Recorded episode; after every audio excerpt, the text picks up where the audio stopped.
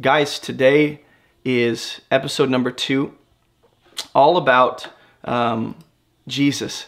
And so we're exploring the question of, hey, is Jesus really God in the flesh? Like the Christian faith, you know, will say, does Scripture actually support those claims? That Jesus is God in the flesh, that he's claiming to be deity, that he's actually divine, that he's uncreated, that he's eternally existent, and that he has no beginning, that he has no end. Is Jesus really God in the flesh? And today what we're going to do, if you haven't already watched the first episode, go watch that. Because what we did is we went through Isaiah, the prophecy of Isaiah, and we traced out all these different key themes and how they culminate in Jesus. So we talked about how the salvation of God and the righteousness of God and the glory of God, the name of God, the word of God is all a theme in Isaiah's prophecy, and Jesus is those things. He is righteousness. He is salvation. He is the glory of God. He is the name of God, the sum total of his attributes and character. And so today what we're going to do is continue down that line of thought, and there are two more themes to explore throughout Scripture, which is we're going to see the angel of the Lord quite a bit, okay? The angel of the Lord is different from just an angel, a messenger. The word angel just simply means messenger. And so you're going to see that in the Old Testament, there's one who is the angel of the Lord, and he makes appearances throughout the Old Testament narrative, and then he stops showing up, New Testament. Something's happening there. And he is distinct from just a typical angel, a created being who's a messenger of God. And, you know, Hebrews says that they're a flame of fire, that they're actually like sent out to serve the church. And so we're going to see that the angel of the Lord is different from your typical angelic messenger. And we're going to see the word of the Lord, or the word of God, seems to be more than just a concept and an idea. The word of the Lord seems to be communicated as a person that appears in the Old Testament. So before I make all these wild claims, I'm just going to walk through this as slowly and methodically as I can, because this just, man, when you understand that Jesus is all over the Old Testament. Like when John in chapter 1 of his gospel, in verse 14, he says, the word became flesh, the word dwelt among us, right? Or in verse 1, he says, in the beginning was the word was with God, the word was God. These are not new ideas to the New Testament. The biblical authors, the apostles of Jesus, the Jewish carpenter from Nazareth, they're actually communicating how Jesus is the culmination of everything we see in the Old Testament written hundreds, even thousands of years before his appearance. That he fits all these categories narratively, theologically. He's righteousness. He's salvation. He's the word of God. He's the Redeemer. He's the Savior. He's the Son, the divine. He's everything we've been waiting for. And so this is why John in his gospel can say in verse 14 that the word became flesh, meaning the word pre-existed. Whoever the word is, like he said, the word was with God and the word was God. He became flesh, meaning he existed prior to his fleshly human life. The word puts on flesh, but pre-existed that human life. And he dwelt among us. We've seen his glory, glory as of the only Son from the Father, full of grace and truth. And John's going, look, John the Baptist bore witness about him. We as the apostles bear witness about him. The 500, disciples that Jesus appeared to post-resurrection, they bear witness. Church fathers bear witness. Creation bears witness. You have more than enough witness. The miracles, the church, the gospel transforming lives, all these different things bear witness to who Jesus is. So what I'm going to do is we're going to trace the angel of the Lord, the angel of God, or God's angel. That's typically how he'll be communicated. He's either the angel of God, the angel of the Lord, or he's God's angel. And that's different than an angel or angels and angelic beings created by God. The angel of God seems to be different. And you're going to see it. And I really hope you start to see that as this develops. We're going to look at every single instance in the Old Testament. We might be here for a while. Every single instance of the angel of God in the Scriptures. And it's going to blow your mind, okay? This is crazy. Let's go to Exodus 33, verse 20 first. We need to set the tone. I need to let you know ahead of time that this is what God says to Moses. So everything we're about to see, that I'm about to show you, does not violate what God tells Moses in Exodus 33:20. Exodus 33:20, the Lord says, "You cannot see my face." Moses wants to see the glory of God. He says, "Show me your glory." God's going to let him behold his glory, but his passing glory, the backside of the train of his robe. "Man shall not see me and live."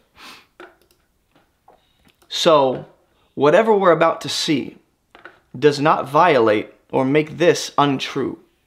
God is telling the truth. Man, humanity, as we are in our sinful condition, in our sinful body, in a broken world, cannot see God, which I believe refers to the full dimension of his glory and goodness and radiance. That is what his face often represents in Scripture. The face of God represents his favor, the fullness of his glory, the fullness of his radiance, and the radiance of his goodness. That's often represented by the face, as opposed to God turning his face from Israel and withholding or turning away his glory and favor. And so I don't believe that any person can see the full scope of what Moses wants. Moses says, "Show me your glory." And God's going to say, "Well, you can't really handle that."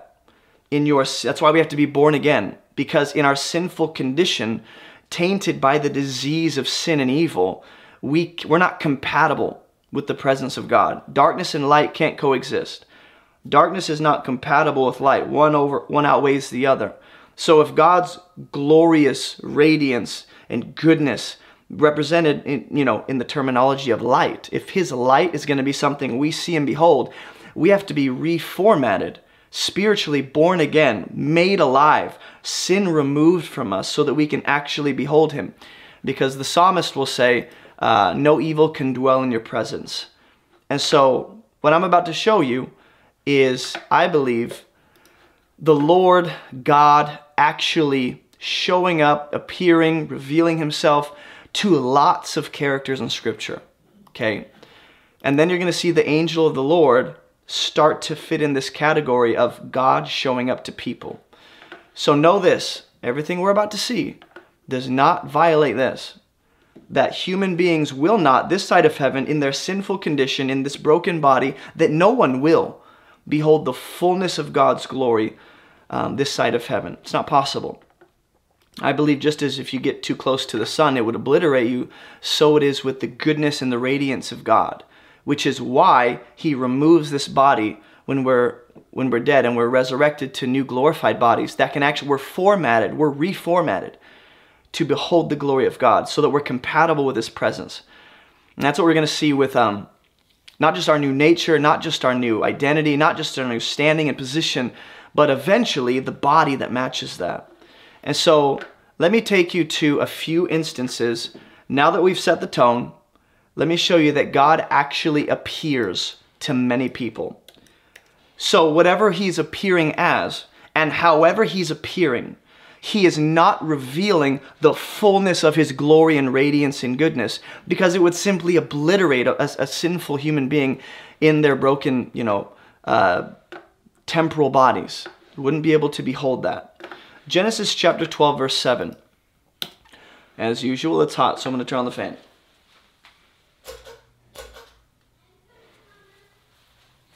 Genesis 12, verse 7. It says, "The Lord appeared to Abraham." Can we all agree that's what the text says?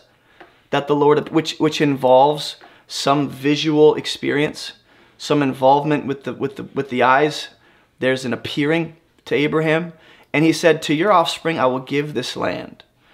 So this is Abraham already in the land that he doesn't yet have, but God is guaranteeing this will be yours and for your offspring. Their generations, your future generations will live in this land. So Abraham responds by building an altar there to the Lord who had appeared to him, in case you missed it the first time, that God actually appeared to Abraham. Now, this is the first time, but not the last time. Genesis 17:1. "When Abraham was 99 years old, the Lord appeared to Abraham." Now, this doesn't always happen. Sometimes the word of the Lord comes to Abraham. Sometimes God speaks to Abraham.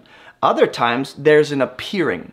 an actual visual experience with the Lord God, the creator of the universe, and we have to try and reconcile that with Exodus 33:20, that the Lord actually appears to Abraham and he says, I am God Almighty, walk before me and be blameless, that I may make my covenant between me and you, and may multiply you greatly.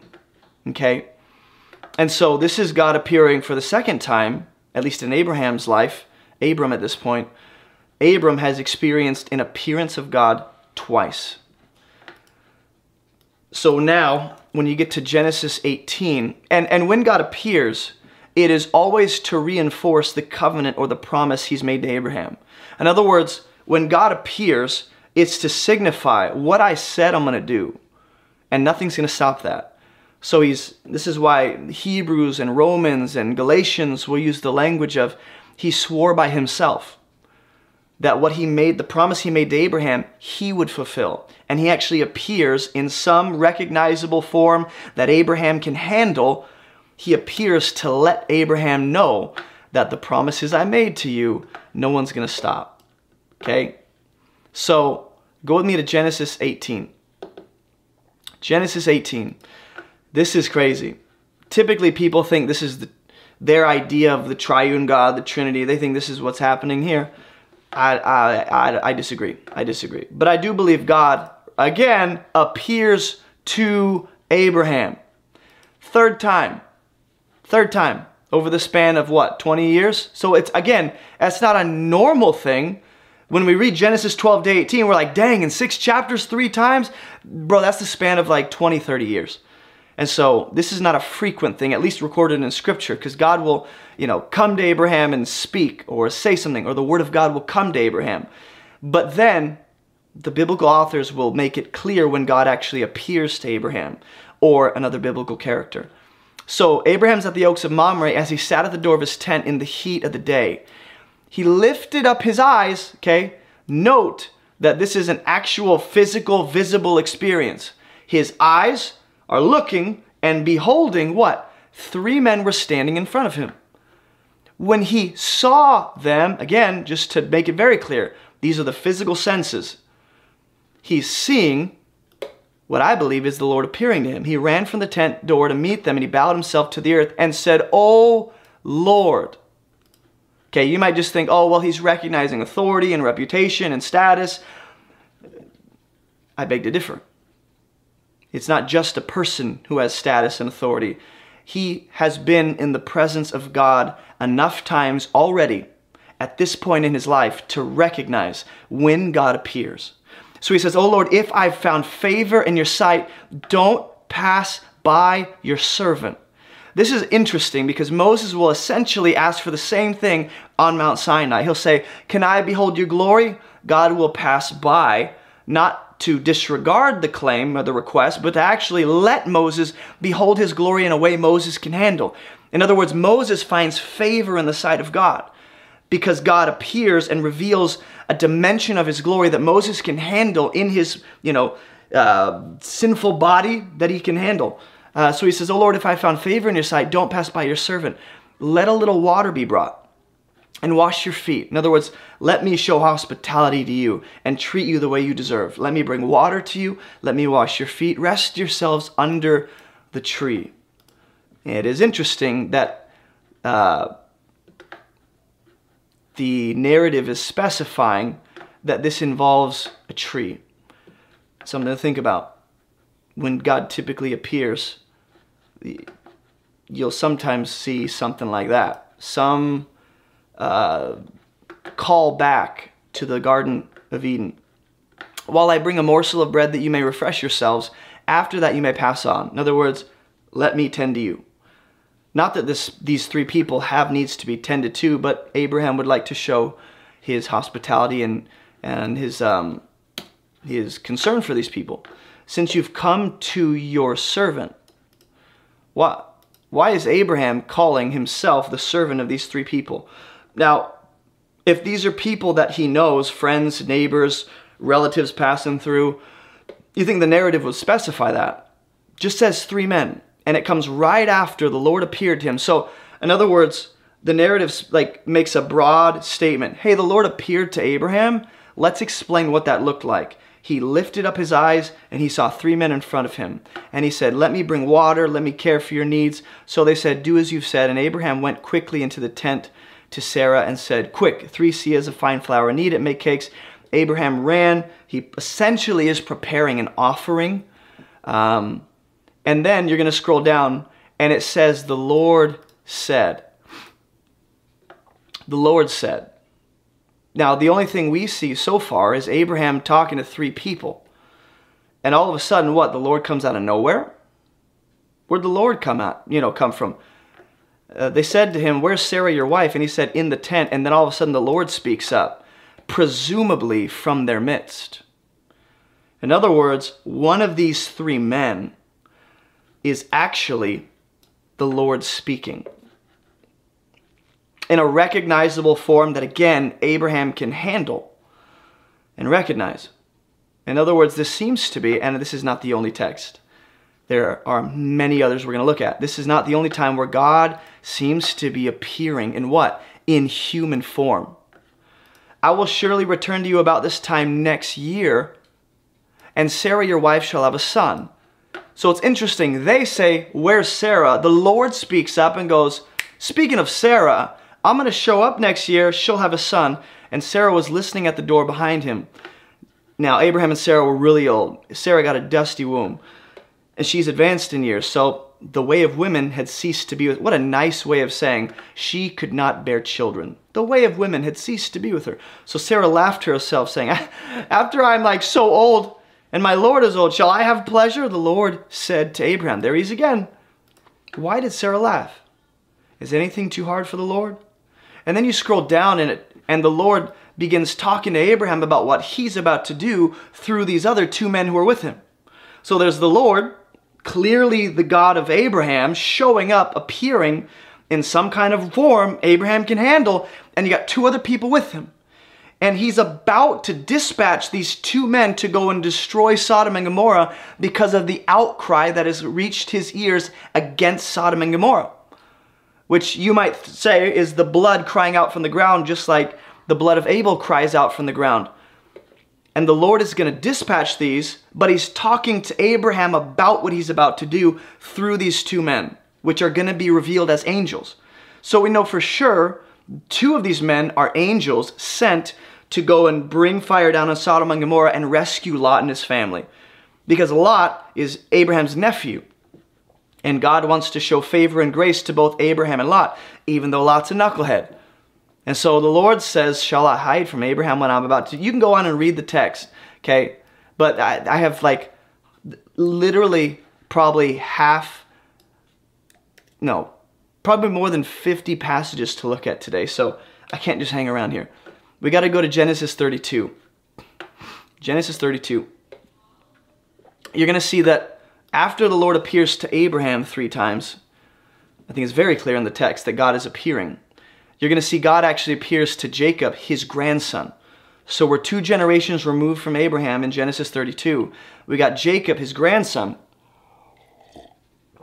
who is now the patriarch, continuing the lineage of what Genesis told us is the promised seed of the woman. So Genesis and most of the Old Testament is like a cameraman following around whoever is going to bring about the promised seed of the Messiah. You know, you're following Noah, you're going down to Abraham, following Isaac, following Jacob, and then you get down to Judah, and the narrative is tracing who is this promised one coming. And it's letting you know that Jacob is a part of that. Jacob was left alone. So we have Jacob who ran away. He went to hang out with his uncle, got married, got 4 wives. Pretty bad idea, in my estimation. Very bad idea.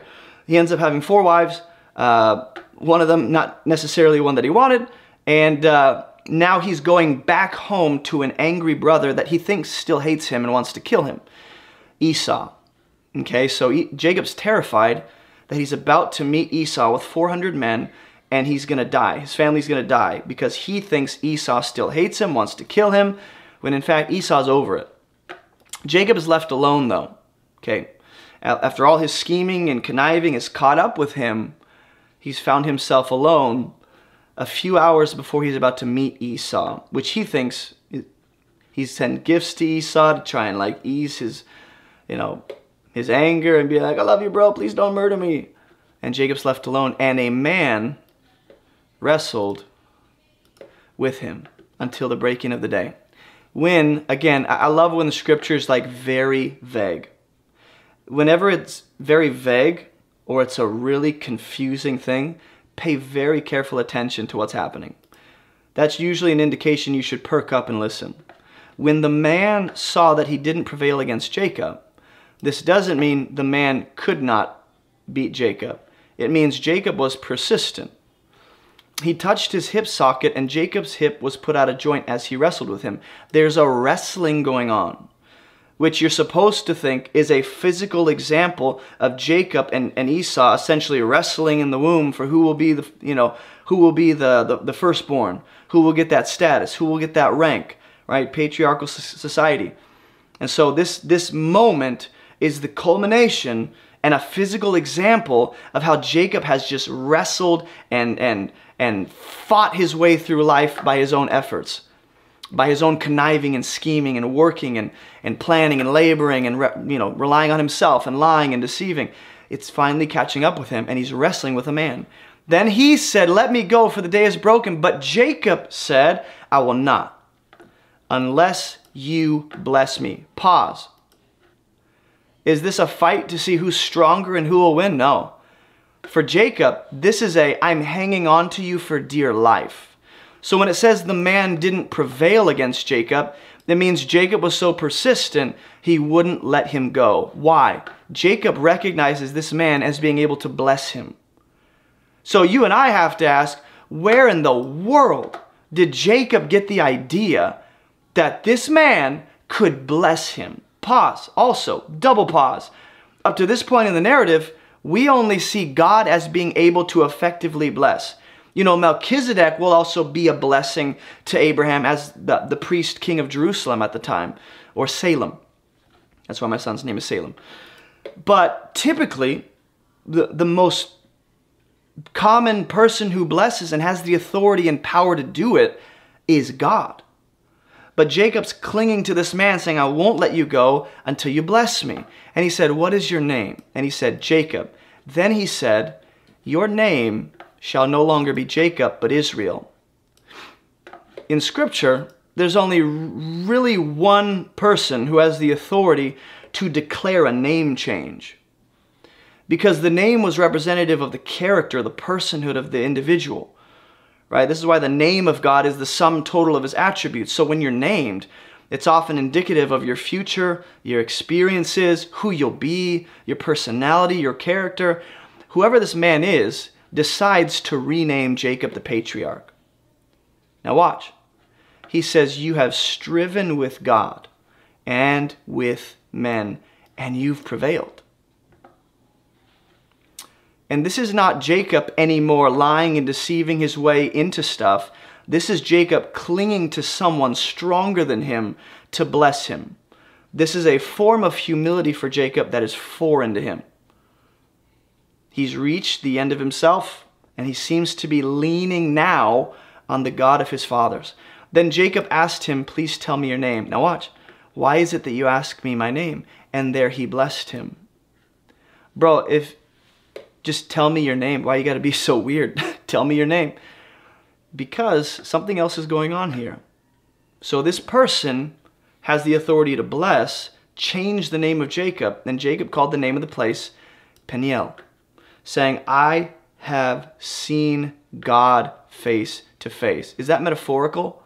Is that figurative? Or is that literally happening? I would say, if you go to Hosea 12:4, you're going to see that it's very literal. Jacob has experienced God face to face. Pause. Exodus 33 told us no one can behold the face, the full glory of God without, you know, being obliterated in their, you know, sinful body. We can't handle that. That's why we're reformatted and reborn and regenerated to be able to, you know, be compatible with the glory of God. So how is Jacob seeing God face to face? And he says, yet my life has been delivered. That's the key. That's the key. Not only has God assumed a form that is recognizable and that Jacob can handle as a man. This is God literally assuming a human form. Not human nature, not human essence, just the outward appearance, the form of a person. And Jacob goes, I've seen God, yet my life has been delivered. What he knows that he has no right to even be in the presence of God. There's something so, glorious and beautiful and transcendent about being in the presence of God. Jacob knows, I shouldn't be able to do this. So in other words, whatever God is doing here, appearing to Jacob, it's an act of grace that he spares his life. You're going to see this with Gideon. You're going to see this with Samson's parents. You're going to see this with, who else? I can't think off the top of my head. I believe Moses. The same language is used that I saw the Lord and I didn't get destroyed. I saw the Lord and he didn't kill me. I saw the Lord and I was able to he let me graciously experience his presence, but not in a way that violates Exodus 33:20. Okay. So Hosea 12:4 will speak to the same event, but later in the future of Israel. This is way down the line. He's describing Jacob here. In the womb, he took his brother by the heel. He strove with God in his manhood. He strove with the angel and prevailed. Pause. Where does the text say anything about an angel in Genesis 32? This is not a contradiction. This is a clarification. In hindsight, this is an extra dimension of details that the author of Genesis, presumably Moses, leaves out. That seems intentionally. And Hosea's picking up, looking back, going, yeah, Jacob strove with the angel and prevailed. I thought it was a person. I thought it was God.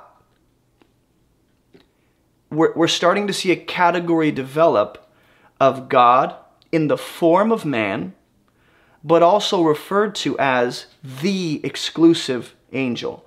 Again, don't think created being, created messenger, angelic spiritual being that was created by God. Just think very simply messenger. Jesus is a messenger. God himself brings a message, and he'll use messengers. So angel here being one who accomplishes not just the word of God, but the plan of God. So he wept and sought his favor. He met God at Bethel. Now, I believe this is describing a different situation. Remember when Jacob falls asleep, as he's running away from Esau to go to his uncle Laban, he falls asleep at a place called Bethel, meets God, sees a staircase or some kind of, ladder going up to heaven, and the angels are going up and down on that. Angels, messengers, spiritual beings created by God, different than the exclusive angel of God. And this is why Jesus will say, hey, I'm the one that the angels ascend and descend on. He tells that to Nathaniel, I believe. And there God spoke with us. Now, it's almost like he's combining the same event. It's interesting that he follows. He strove with the angel. He prevailed, right? He got blessing. He clung to the angel. But I thought he was clinging to God, who was first a man. And he met God at Bethel. It's almost like in the prophet Hosea, he's meshing the two events. Not to say that these were the same event, but they're so similar, just in different locations. Okay? This is very, very, very fascinating to me, that in the Old Testament, there's so many of these moments that we gloss right over. We go right, and we haven't even gotten to Gideon. We're going there, okay? We'll get there. Let me go to Amos real quick. Good old Amos. Good old Amos. Nothing against Amos, just reminds me of Uranus, the planet that no one wants to talk about. It's kind of like Amos. Amos 7:7. Okay, Amos actually sees the Lord standing. Presumably, based on what we've seen with Abraham and Jacob so far, what we can most likely infer is that this is God in a recognizable human form. It doesn't mean he's limited to humanity. It means he's assumed a form Amos can recognize. Now, this is what he showed me. Behold, the Lord, not like a Lord, not like some Lord, the exclusive Lord God of Israel, the only God of the heavens. He was standing beside a wall built with a plumb line in his hand. And the Lord said to me, you can't look at me. No, he goes, Amos, what do you see? So this, it's going to go on to talk about the prophecy and all that Amos is going to be a part of. But the point is, he sees God standing. How's that possible? Amos chapter 9, verse 1. Just a couple chapters down. Don't get dizzy. Don't throw up. He said, I saw the Lord standing beside the altar. So God is standing again, this time beside the altar. And then he tells Amos what to do. Isaiah 6:1, very similar prophetic vision. Now again, these are most likely visionary experiences. If you were a seer or a prophet that specialized in visions, you would have oracles. You would see visions that God would give you that would give insight, understanding, clarity into situations or the future. Isaiah 6:1, in the year that King Uzziah died, I saw the Lord sitting on a throne. He was high and lifted up. The train of his robe filled the temple. Above him stood the seraphim. Each had six wings. With two he covered his face, and with two he covered his feet, and with two he flew. So Isaiah is getting an incredible vision of God sitting on the throne with all power, all authority, all dominion as the ultimate king of the entire universe. Amos saw him standing beside the altar. Amos saw him standing beside a wall. Okay, so when you get later down to the prophets, you have a category of man seeing God in a way they can handle and in a recognizable form. This is where we get to the angel of God in the Old Testament. Very similar things happen with the angel of God. Now, I encourage you to go and study on the angel of God. I've looked at every single occurrence of the angel of God in the entire, all throughout Scripture, like everything I could find. I've looked it up, and this is everything I've concluded based on all the data. This is not limited research. This is not rushed research. This is compiling all the data we have about the angel of God versus an angel or angels or any messengers that are created. He's different. He's different. The first thing you're going to see about the angel of God, which is this, okay? It seems as though God does appear in the Old Testament, for sure, in a visible form, first as a man, second, I believe, as the angel of the Lord, and third, as the word of the Lord, which might just be three different names for the same exact experience. I don't believe there's any contradictions going on. It's very clear. It all ties so neatly together in the person of Jesus. Okay, so go to Deuteronomy chapter 4, verse 37. This is crazy. Watch this. Deuteronomy 4:37. Because he loved your fathers, and he chose their offspring after them, and he brought you out of Egypt. Okay, this is Moses reminding Israel what's happened for them. He's going, look, God loved your fathers, chose their offspring after them, brought you out of Egypt with his own presence, by his great power. We've already established in the New Testament, Jesus is the power of God. So when you read in the Old Testament, the arm of God or the hand of God or the power of God, what you're seeing is Jesus going to work as an extension of the Father, And so it says he brought you out of Egypt with his own presence by his great power, driving out before you nations greater and mightier than you, to bring you in to give you their land for an inheritance as it is this day. So notice, how did God bring his people out of Egypt? With his own presence, by his great power. Hold on to that. Because everything you have to keep this at the front of your mind. As we look at Exodus 14, as we look at Exodus 23, remember, Moses recalls the presence of God.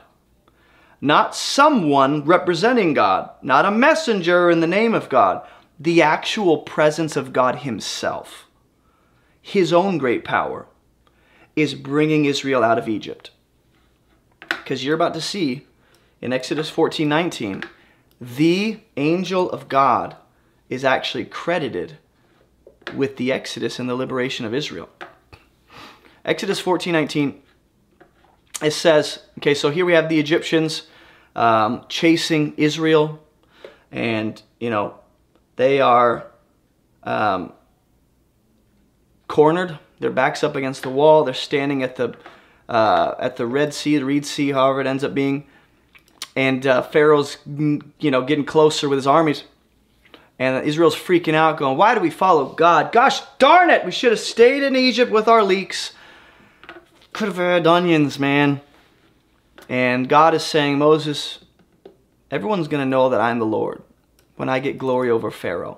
Now watch. Right after God says, they will know that I am the Lord when I get glory over Pharaoh, it says then, the angel of God, who was, which I think it is more appropriate.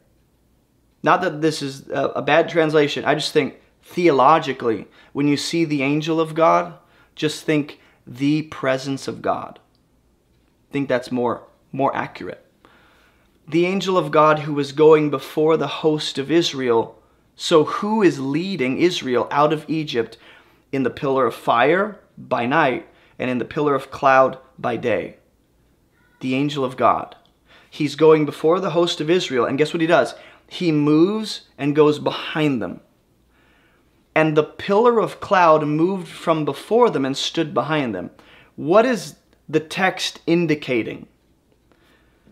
That the pillar of cloud they're seeing is, in fact, at least representative of the angel of God in their midst, if not a visible manifestation of the angel of God himself. Because we have the angel of God moving behind them, and the pillar of cloud is said to, in a visible way where Israel can go, whoa, he moves behind them. The pillar moves behind them. The cloud moves behind them. Coming between the host of Egypt and the host of Israel. In other words, the angel of God in a pillar of cloud stands between Egypt and Israel. And there was the cloud and the darkness, and it lit up the night without one coming near the other all night. Okay? So, as we see Israel exiting Egypt, who is leading them? Well, it's God. The angel of God. In a pillar of cloud by day and a pillar of fire by night. Okay? At least here, I think it's nighttime. Actually, lights up the night. Exodus 23. This is what, I'm not done, trust me. We're moving forward in the narrative.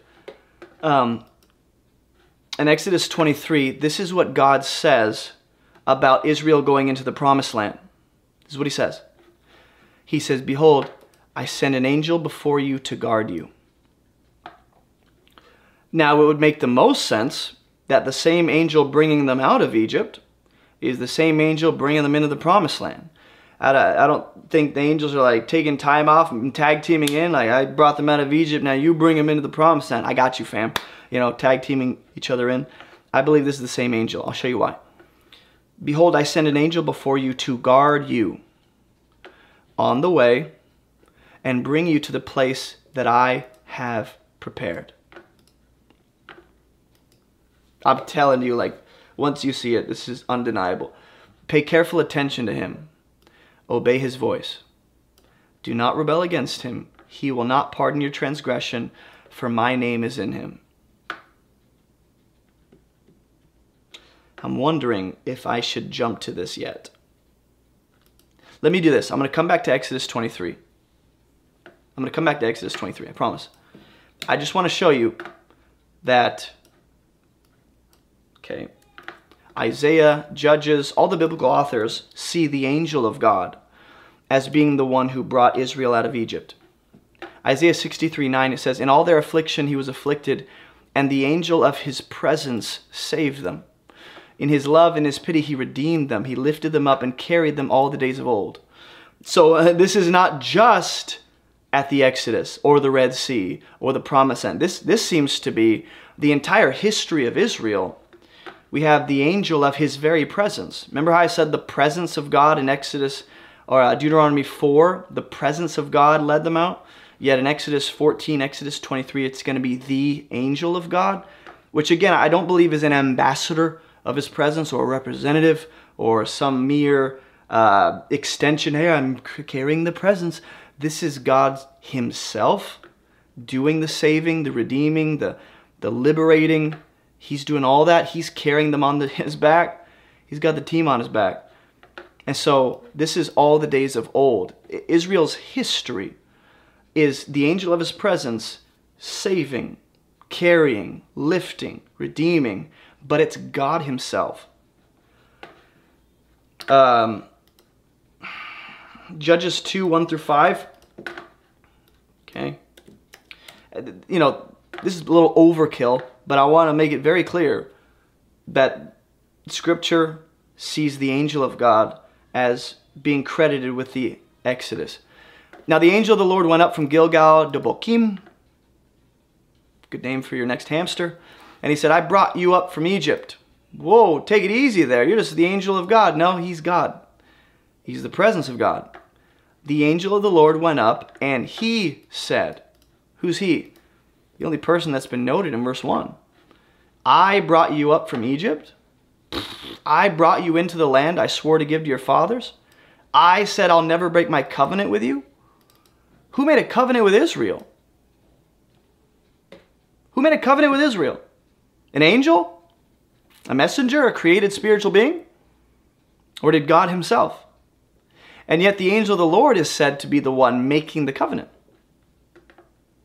That would violate Scripture unless he actually is the Lord. I will never break my covenant with you, and you shall make no covenant with the inhabitants of this land. You shall break down their altars, but you've not obeyed my voice. What did he say in Exodus chapter 23? I send an angel before you. Obey his voice. Don't rebel against him. He won't pardon your sins. What is this that you've done? You've kept them, not driven them out. As soon as the angel of the Lord spoke these words to all the people wept, and they sacrificed to the Lord. Who are they sacrificing to? The same one that brought the news. Y'all didn't listen. I told you. I made a very clear listen. I made it very, very clear. Y'all didn't obey. You rebelled. You bunch of toddlers, man. And so I think Scripture is very clear that the angel of God is credited with the Exodus. Okay? Just in case people are like, hey, it's not enough evidence. Exodus 23. There are a few things I want to note.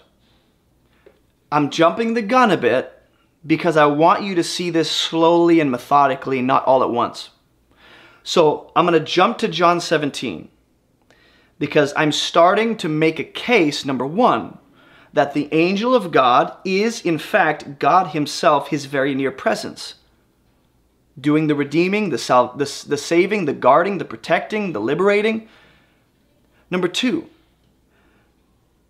I want to make the case, and I'm going to start to, that Jesus, the Word of God, the Savior, the Son of God, the Beloved, the only begotten Son of God, he is the angel of God in the Old Testament. Look at the language, okay? I just want you to think, New Testament, what does Jesus say about himself? Behold, the Lord says, I send an angel before you to guard you. So this angel, so far, is starting to appear as distinct from the Lord, yet the Lord himself.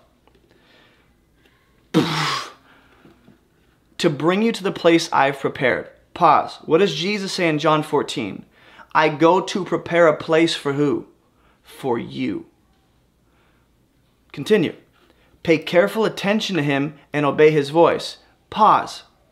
What did Moses say would happen if, who did he say was going to be raised up in the future? The true prophet of God, the perfect prophet of God, the ultimate prophet and word of God himself.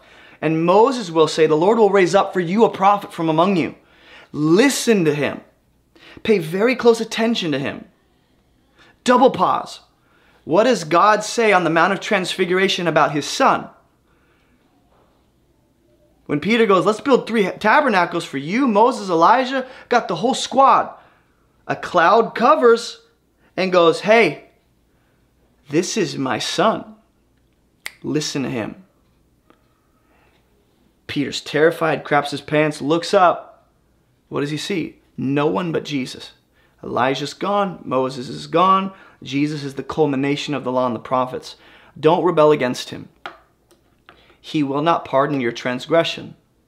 Whoever this angel is has the ability to guard, inherited authority from the Father, it seems like, is an authoritative voice because he's, God himself, and he has the ability to pardon or not pardon transgression. Why? He explains, because my name is in him. In other words, remember how he talked about the name being the sum total of the attributes and the character of an individual? God's name, the sum total of his attributes and character, is in this angel. I do not believe, and I'm really thinking about this before I say it, making sure I'm covering all my bases. I don't believe that can be said of any other being in existence besides God himself. Like an angel, a created, spiritual being who's a messenger, different than the angel of God's presence here. Because his name is in him. Let me take you to John 17.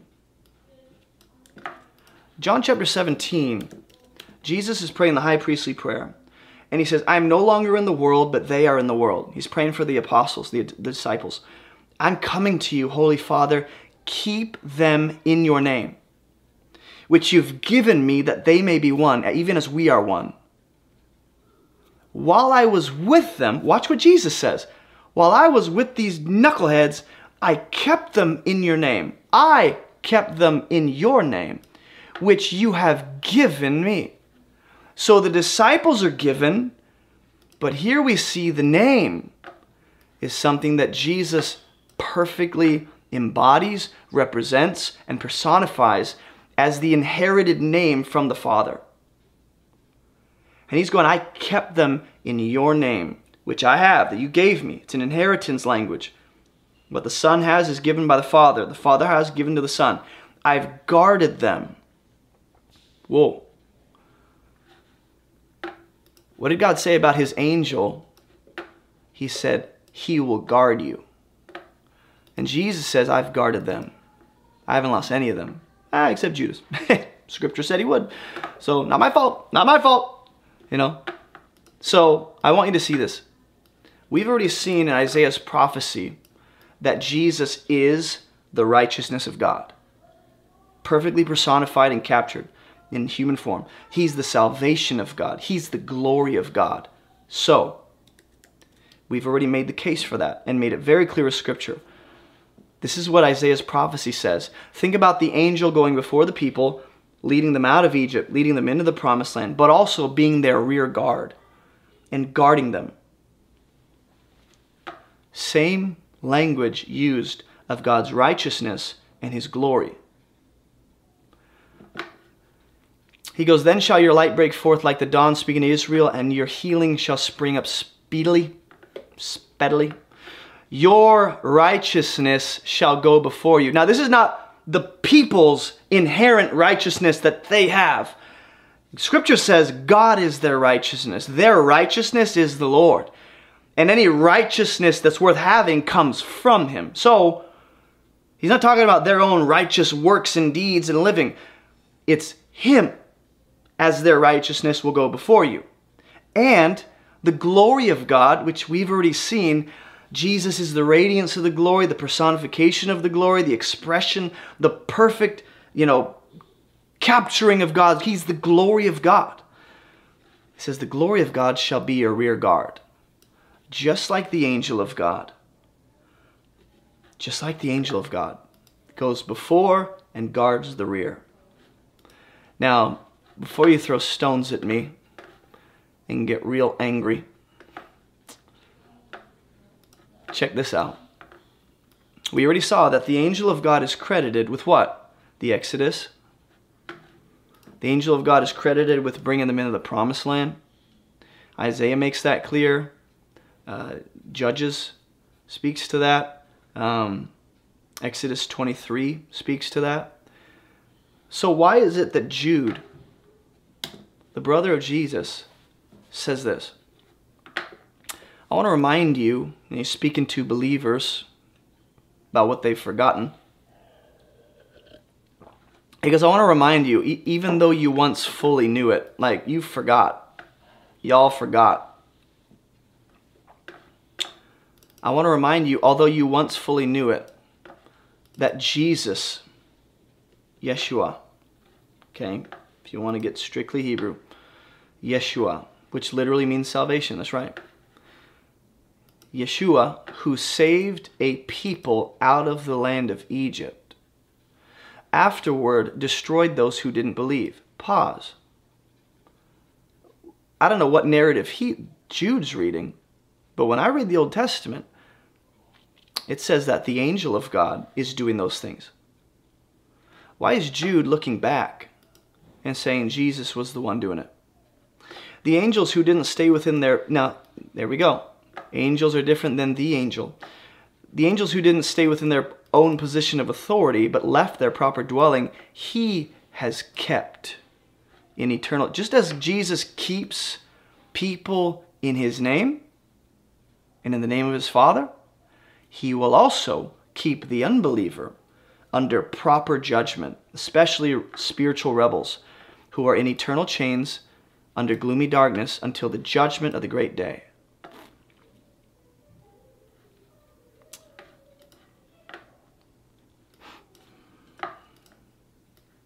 So did Jesus do it? Did God do it? Or did the angel do it? I think we're saying the same thing. Psalm 106 verse 7, okay? Israel rebelled a lot against God. A lot. Like a lot. Like more than you understand. We do the same, okay? But look, Psalm 106. Our fathers, when they were in Egypt, they did not consider your wondrous works. They didn't remember the abundance of your steadfast love. But they rebelled by the sea, at the Red Sea. Okay, so here we see the people of Israel rebelling against, presumably, God. Okay, go down to verse 14 and it says, they had a wanton craving in the wilderness. They put God to the test. Can we all agree that's what the text says? That Israel put God to the test in the desert? And so he sent a wasting disease among them, which seems to be by his righteous right arm, which we've already established seems to be Jesus. Let's go to 1 Corinthians 1 and see how Paul looks back at this event in hindsight. He says, I don't want you to be unaware, brothers, same language as Jude, pretty much. I want to remind you, our fathers walked under the cloud, right? The pillar of cloud by day, pillar of fire by night. All passed through the sea, the Red Sea, and all were baptized into Moses in the cloud and in the sea. They all ate the same spiritual food. They all drank the same spiritual drink, for they drank from...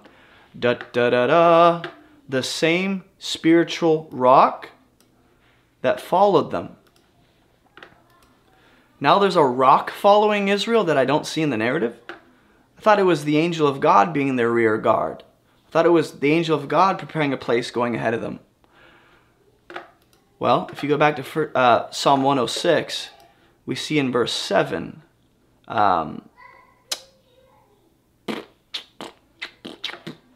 Where is it? I can't find it right now. Maybe it's not Psalm 106, but the scripture makes it very clear in the Old Testament that God is the rock of his people. Okay? He's their rock. So it says they drank from the spiritual rock that followed them, and that was Christ. But God is their rock. So which is it? Nevertheless, with most of them, God was not pleased.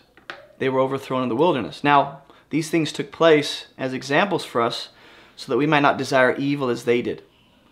Don't be idolaters as some of them were. As it is written, the people sat down to eat and drink and rose up to play. That's a nice way of saying having a giant orgy. We must not indulge in sexual immorality as some of them did. And 23,000 fell in a single day. Now watch.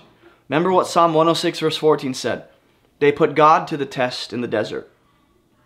Okay? But Paul goes, we must not put Christ to the test. And you're like, well, yeah, that's the New Testament version of putting God to the test. Well, it says as some of them did. And they were destroyed by the destroyer. So here, Paul is, I don't think Paul's misunderstood. I don't think he's uninformed or misinformed. I believe he's right on track, man. That Israel rebelling against their rock, or the angel of God who went before them and was their rear guard, the rebelling against their God, was putting Christ to the test. He says some of them did that. They put Jesus to the test, who was presumably among them as the angel of God's presence. Just think messenger. Don't get hung up on like created spiritual being. I thought he's uncreated. Just think messenger of God. It's the uncreated, timeless, eternally existent extension of the Father. Okay? He's the eternal word emanating from the Father. And so, let's continue looking at the angel of God. All right? Go to Genesis 24, verse 7.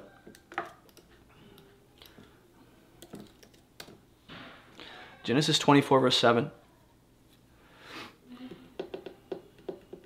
This is the angel of God actually going ahead of Abraham. Abraham's servant, sorry. Abraham goes, hey, I'm dying. Or I don't think he's dying at this point. Perhaps the one must die, Abraham said. Abraham was old, advanced in years. Yes, he's getting old, okay? The idea is he's approaching death. Don't know how long it's going to take, but he's getting old. I mean, he had a kid at 99 or 100, like you do at 100 years old. Abraham tells his servant, hey, go find a wife for my son among my people. So he ends up going to where does he end up going? Well, let's just go to verse 7. The Lord, the God of heaven, who took me from my father's house, from the land of my kindred, who spoke to me and swore to me, to your offspring I will give this land. Here's what Abraham says. He will send his angel before you. In other words, wherever, I forget where he's going, but Abraham's sending his servant to go and find a wife for Isaac, his son, among his own people. And he's saying, look, his angel will go before you. Which is interesting, because in verse 40 through 42, this is what the servant says. The Lord, before whom I have walked, will send his angel with you and prosper your way. He's recalling what Abraham told him. I think he's telling this to, I'm like all messed up here. Sarah, my master's wife, bore a son to my master when he was old. My master, yeah, he's talking to the family of Rebekah. Rebekah is going to be Isaac's wife. So he's talking to Rebekah and her family, and he's recalling what Abraham said. He's going, Abraham told me the Lord will send his angel and prosper my way. And he did. Like, he made this happen.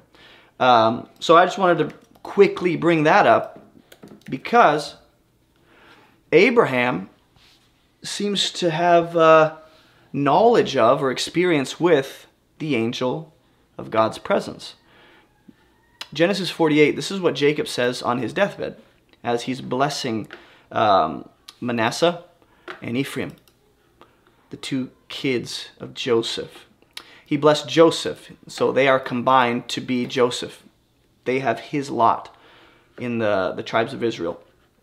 The God before whom my fathers Abraham and Isaac walked, the God who has been my shepherd all my life long to this day, the angel who has redeemed me from all evil, bless the boys. Remember, we saw the angel having the authority to bless, or at least Jacob wrestling with the man who we see in Hosea is the angel, but also God has the authority to bless. He's going, would you also bless these boys? Now, it's also interesting that we see the idea of the name here. Let them carry my name. The point is, I think when I read this, this is what it sounds like. He's stating the same thing in a different way. God has been my shepherd all my life long. The angel has redeemed me. Well, isn't it God who redeemed you? Well, you might go, well, through the angel he sent. And yet, he credits the angel, not to the neglect of God. Jacob's not going, yeah, this angel helped me. Thanks a lot, God. You just sent him to... He's going, the angel redeemed me, which I believe is appropriate, if indeed what we've seen is true. that the angel is in fact the presence of God himself, which I've already showed my hand, and I believe, I truly believe, man, everything I've studied is that it is the Son. Let's go to Genesis 21 and then we'll jump to a break real quick. Quick commercial break after this. This is cool. And this is where you start to see that, yes, the angel of God is set forth as being God. Yes, the angel of God is, in fact, the presence of God. But at the same time, all of these narratives make the angel distinct from God. And I want to stop using angel because it just, all the cultural baggage that comes attached to that, you think a created spiritual messenger. And I just want you to detach from that. So I'm going to think about what to say. I don't know what to say. But I'm not going to use the angel anymore. I'm going to use, I'm just going to say the presence of God. It's as if the presence of God is God himself, yet distinct from God. Does that make sense? That's where John gets the language of the Word was with God and the Word was God. That's where we get the language of the exclusive angel of God is both God yet distinct from God. So I'm just going to say the presence of God from now on. It just seems biblically accurate. Genesis 21:16. We have Hagar who ran away. Or I think at this point in the narrative, we have Hagar sent away, and yes, with her son Ishmael. So she runs out of water, and she's out there in the freaking desert, right? She puts her child under one of the bushes. She went and sat down opposite of him a good way off, about the distance of a bow shot. Love that measurement. For she said, let me, it's like, it's the length of like 9 cars. Let me not look on the death of the child. She's not saying this like to anyone. She's just saying this out loud. I don't want to look at my son die. Who would? Who would? And as she sat opposite him, she lifted up her voice and wept. And guess who heard? Guess who intervenes? God heard the voice of the boy. Okay, note that. And the angel of God called to Hagar from heaven, which we're going to see in Genesis 22 with Abraham offering Isaac. The angel of God calls to Hagar from heaven and says, what troubles you, Hagar? Don't be afraid. God has heard the voice of the boy where he is. It's interesting. I just noticed that God heard the voice of the boy, but Hagar is the one that's said to be weeping and lifting up her voice. So I don't know what Ishmael's doing at this time. Lift up the boy and hold him fast with your hand. Now watch. Who's speaking here? The angel is speaking. As whatever he's saying as himself. Lift up the boy. I will make him into a great nation. Then God opened her eyes. Let's just see. This isn't as confusing as it initially seems. Once you see, oh, like there is the category of not polytheism, but as God being, as a compound unity is the best way to explain it. As the angel being God yet distinct from, or the presence of God being distinct from God yet God. God opened her eyes and she saw a well of water. And she went and filled the skin with water and gave the boy a drink. And God was with the boy, just like he said, and yet it was the angel saying that. Imagine the angel going. Typically, for instance, when the angel Gabriel comes to Mary or Zechariah, the angel will say what God will do. Okay, and that's explicitly clear. The angel will come, like to Daniel, an angel, just a typical created spiritual, you know, like you see on a Saturday night, a spiritual messenger will come who is created by God, and he'll say, hey, the Lord says, or the Lord God will, yet the angel here is saying, I will. He lived in the wilderness. The boy became an expert, and he lived in the wilderness of Paran. But either way, okay, his mother took a wife for him from the land of Egypt. Egypt gets brought in a lot. Because she's from Egypt. And so the angel of the Lord talks about God, okay? He says, what troubles you? God has heard the voice of the boy. So picture this. The presence of God comes. He's called the angel of God. And he says, hey, God heard the voice of the boy. I'm going to make him into a great nation.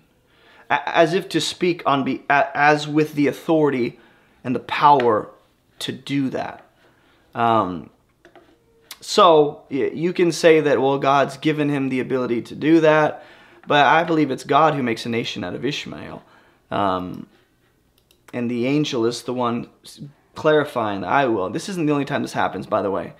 You're going to see the same thing with Jacob and his dream, with Gideon, with the burning bush, with Mount Sinai, with Samson's parents, with Joshua, the fiery furnace.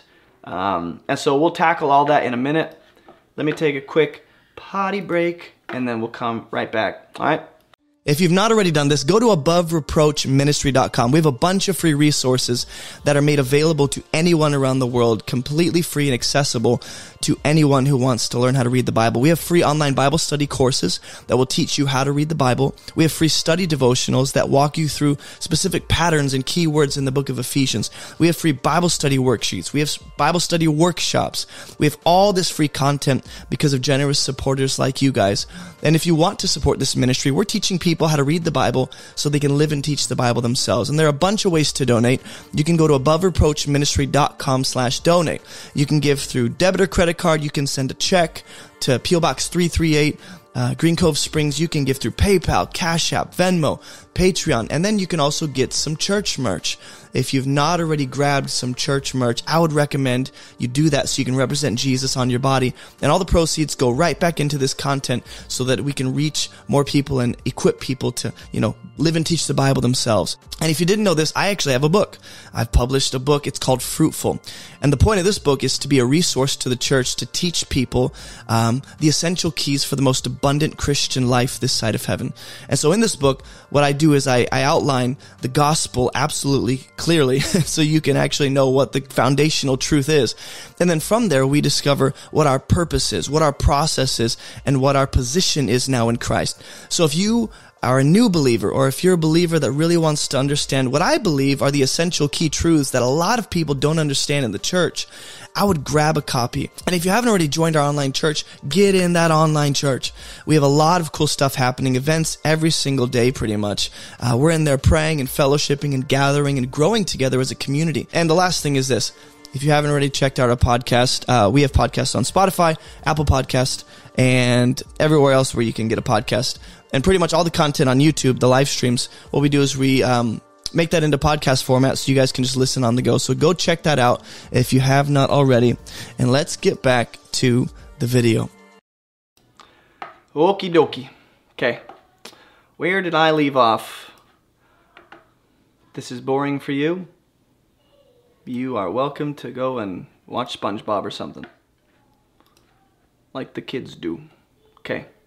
Genesis 22 is where we're going now. Genesis 22.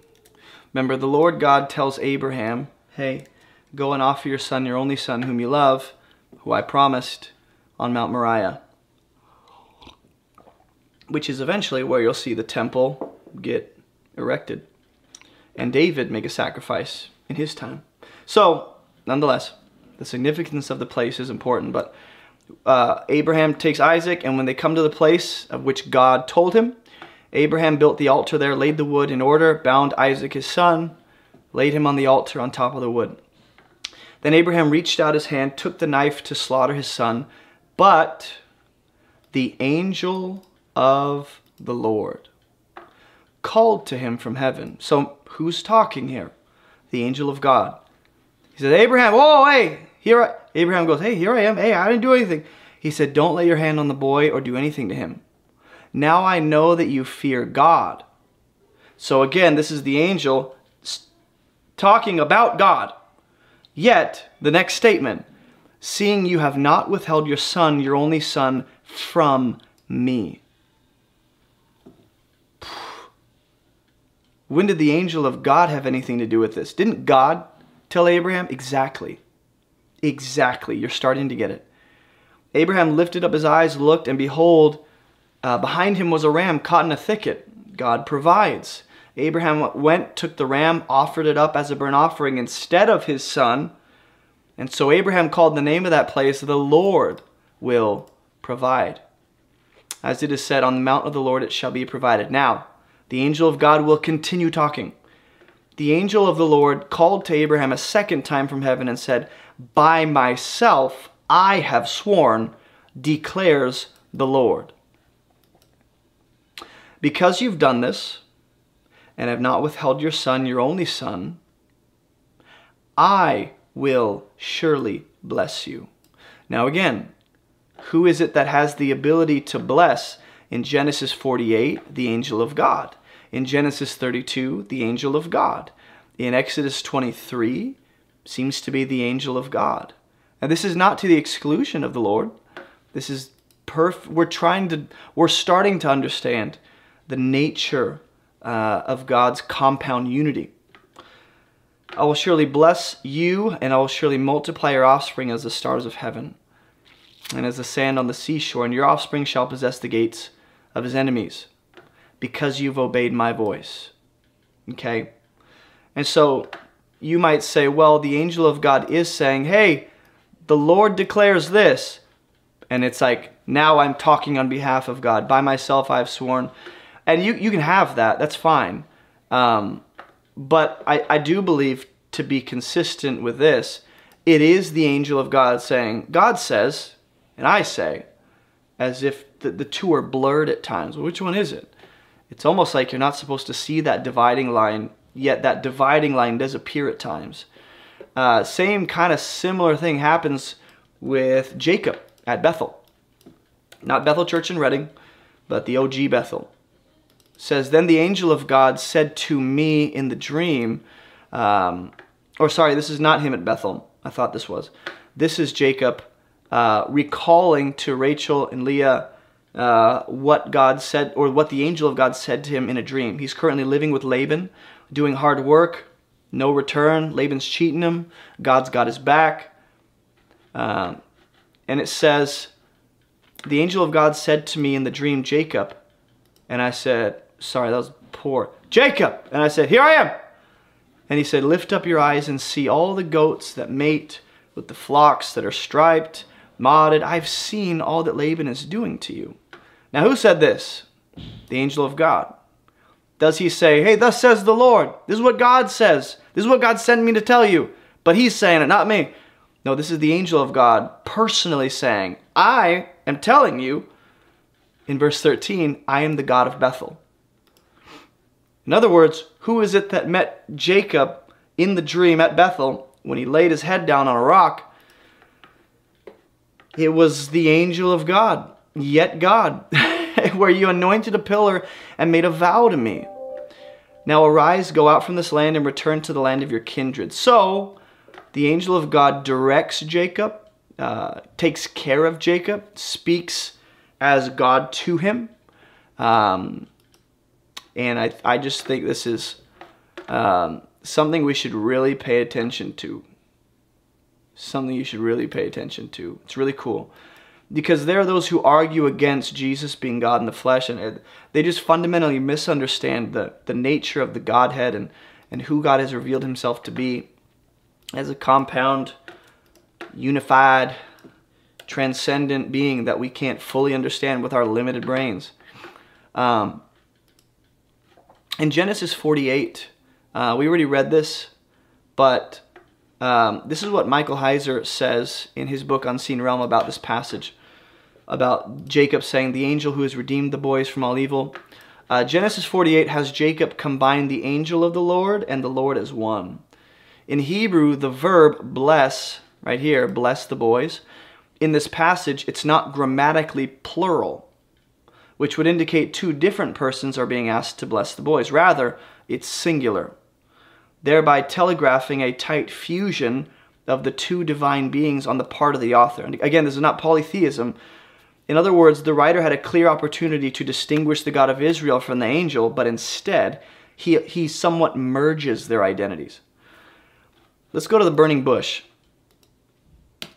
The burning bush. Exodus 31. Not 31, 3. Exodus 3. Okay, watch this. It says, now, Moses was keeping the flock of his father-in-law Jethro. This is before he becomes the helper to Israel. He's taking care of flocks, just like Jacob, just like Joseph, just like David. And he led his flock to the west side of the wilderness and came to Horeb, which is going to be Mount Sinai, the mountain of God. And the angel of the Lord appeared to him. Pause. Who appears to Moses? The angel of the Lord. How does he appear to him? In a flame of fire. Why is that important? Because God is going to lead Israel in a pillar of fire, which is said to be the angel of God. Because God is going to appear on Mount Sinai to Moses again when they're rescued out of Egypt. He's going to appear in thick darkness, in a cloud, and fire. And in Acts 7, Stephen will look back and say, that's actually the angel of the Lord appearing to Moses again on Mount Sinai. We're going to talk about that. So he appears in a flame of fire out of the midst of a bush. He looked, and behold, the bush was burning, yet it wasn't consumed. And Moses said, I will turn aside to see this great sight, why the bush is not burned. And when the Lord, now here we see the Lord now, watch. The Lord saw that he turned aside to see. God called. So look, it's not hard. Biblical authors can make it very clear when God is speaking. They go, well, God said, the Lord said. The fact that they're not that clear, the fact that they're blurring the line somewhat between God and the angel of God means they're trying to telegraph you something. Watch. The Lord saw that he turned aside to see. God called to him out of the bush, Moses, Moses, and he said, here I am. Okay, so who's calling out of the bush? God. Who sees Moses turn aside? The Lord. But who is it that appeared to Moses in the bush? The angel of the Lord, okay? And he said, here I am. And he said, I am the God of your father, the God of Abraham, the God of Isaac, and the God of Jacob. And Moses hid his face. He was afraid to look at God. Now, what possibly could Moses have seen that he was covering his eyes from seeing? The only thing we are told he sees is a flame of fire in a bush that is not consuming the bush.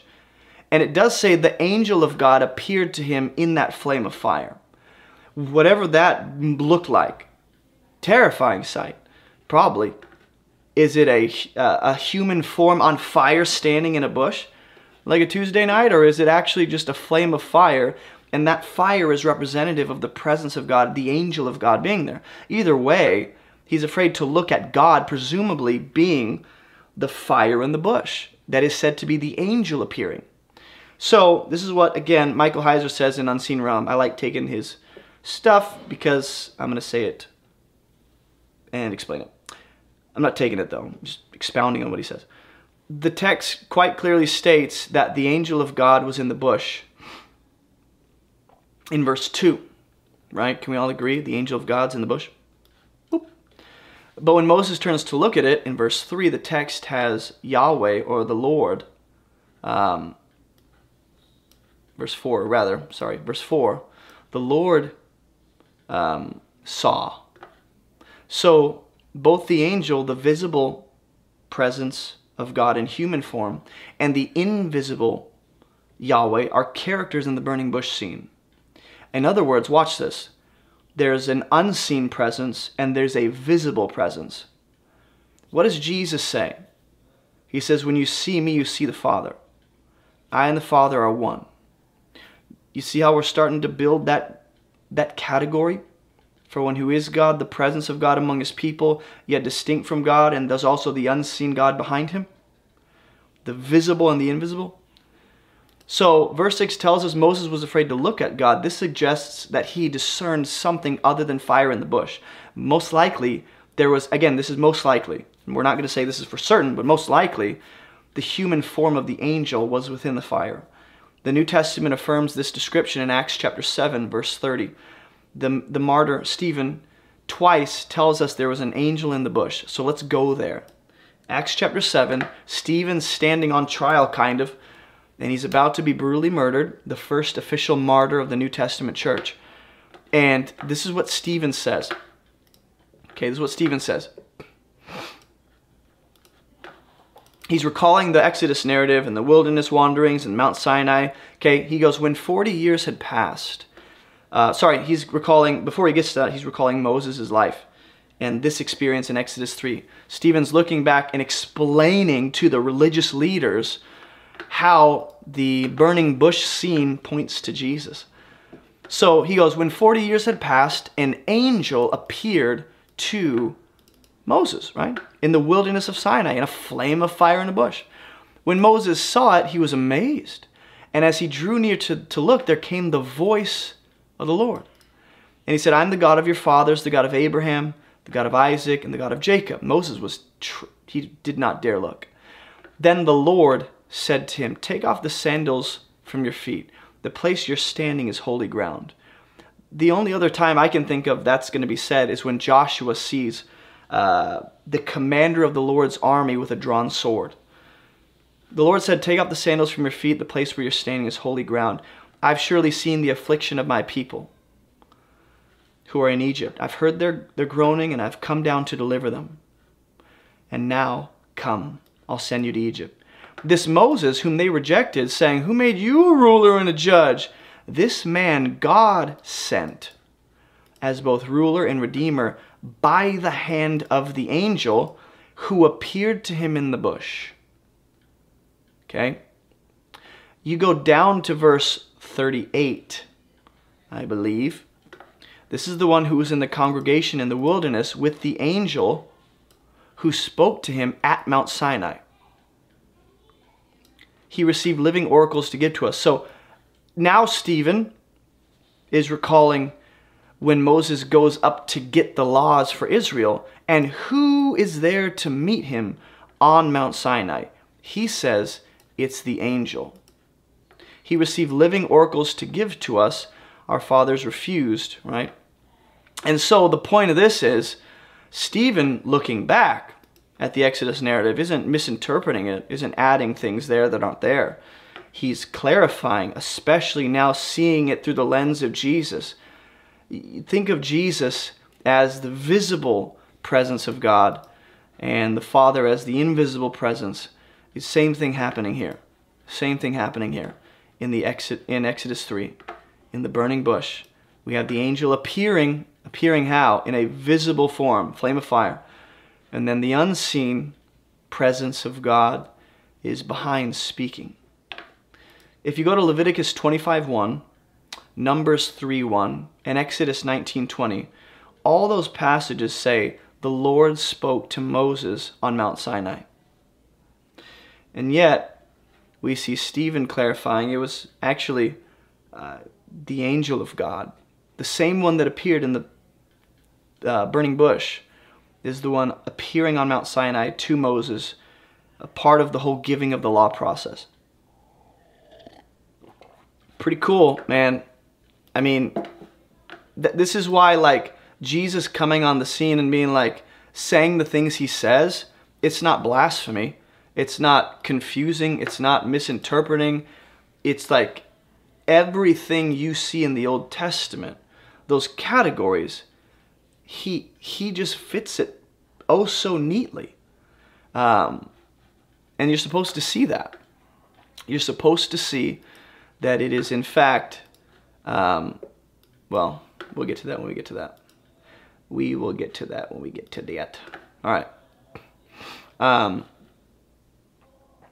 I see on TikTok, Paula or Leandra, whoever's there, can you just mute Jose, whatever his name is? You just fill in the comments with madness. So you have my permission to mute / block him. I don't care. Let's go on. Judges 6. If you're going to cause mayhem and madness, don't think you won't get consequences. Judges 6. The angel of God appears to Gideon. Okay. The angel of God appears to Gideon. Same kind of thing happening where Jacob saw God, or the Lord appeared to Abraham. Now, the angel of the Lord, he came and sat under the terebinth in Ophrah. I think I said it right. Ophrah. which belonged to Joash the Abuzrite. While his son Gideon was beating out wheat in the wine press. Sounds very violent. To hide it from the Midianites. So we have a cowardly Gideon hiding from the enemy because, I mean, you would too. I would too. Midianites just take everything and plunder and... Blech. And the angel of the Lord appeared. To who? To Gideon. And said, the Lord is with you. Speaking about the Lord. Yet you're about to see the same thing we've seen already transpire. It's going to happen again. Where the angel of God is blurred with the Lord. The Lord is with you, a mighty man of valor. And Gideon said, please, my Lord, if the Lord is with us, why has all this happened? Where's all the wonderful deeds our fathers recounted to us, saying, didn't the Lord bring us up from Egypt? The Lord has forsaken us. He's given us into Midian. And the Lord turned to him, like, oh, you want to talk smack? Go in this might of yours and save Israel from the hand of Midian. Do I not send you? Where the heck did the Lord come from? And he said, please, Lord, how can I save Israel? Now, who in the world is Gideon talking to? An invisible voice? It does say the angel of the Lord appeared. Just as he appeared in human form to Jacob, to Abraham, I believe at the burning bush scene, there's a human form thing happening there too. It seems to be going on here with Gideon. The angel of the Lord appeared. And he's just talking to a man. Please, Lord, how in the world can I save Israel? He doesn't know who he's talking to yet. Note that.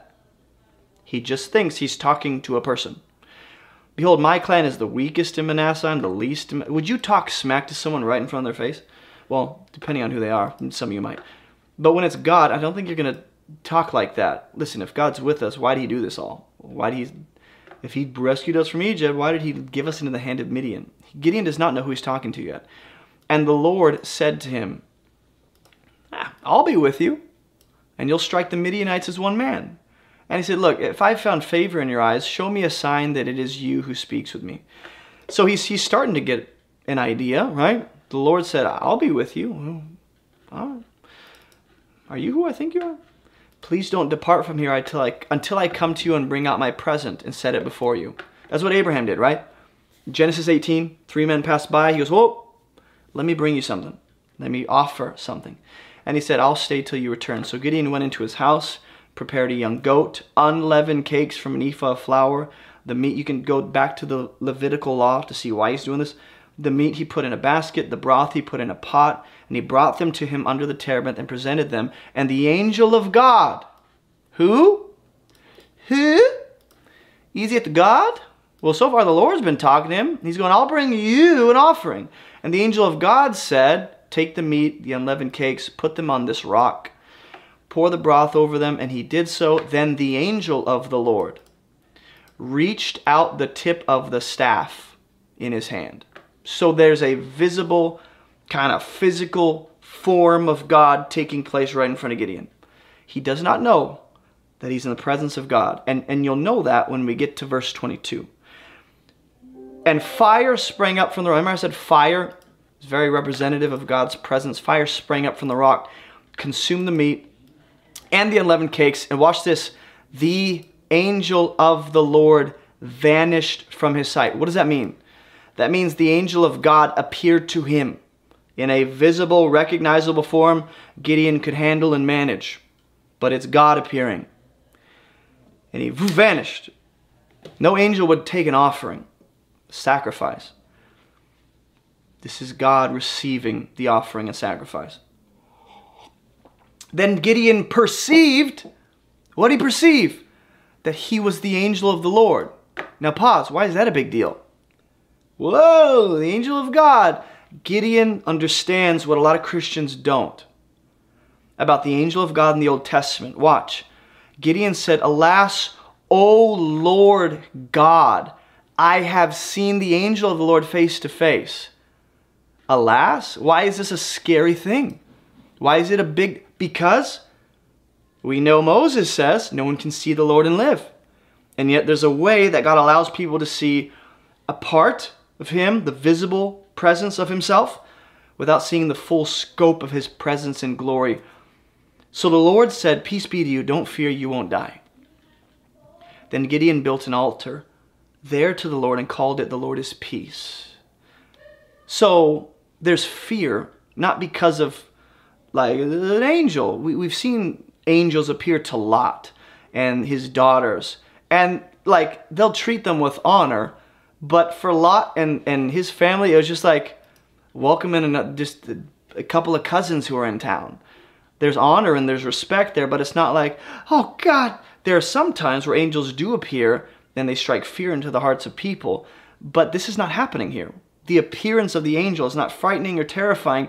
It's the presence of who Gideon knows is in front of him after the offering is accepted. He goes, if it's just an angel, there's no reason to react like this.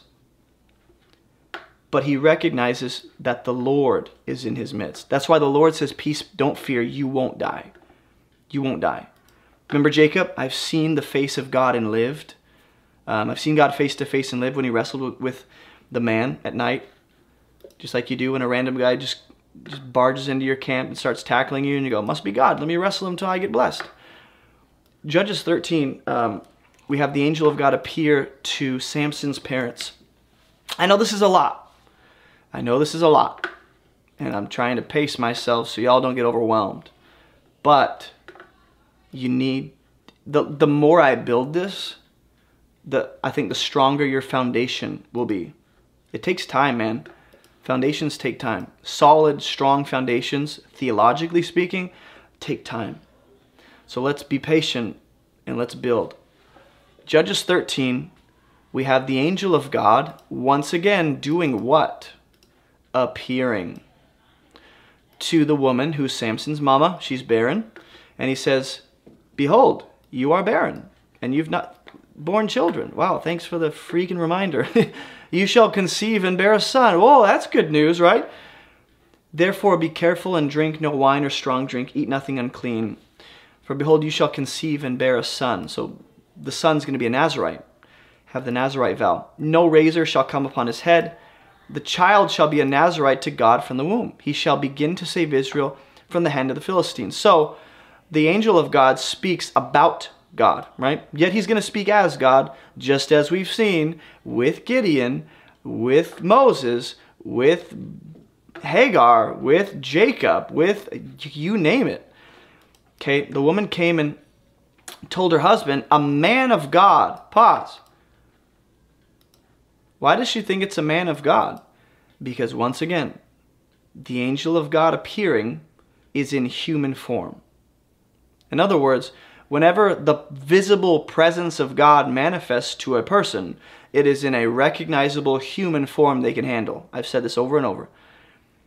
So when you see the angel of God appearing, think, oh, human form, God is revealing his presence.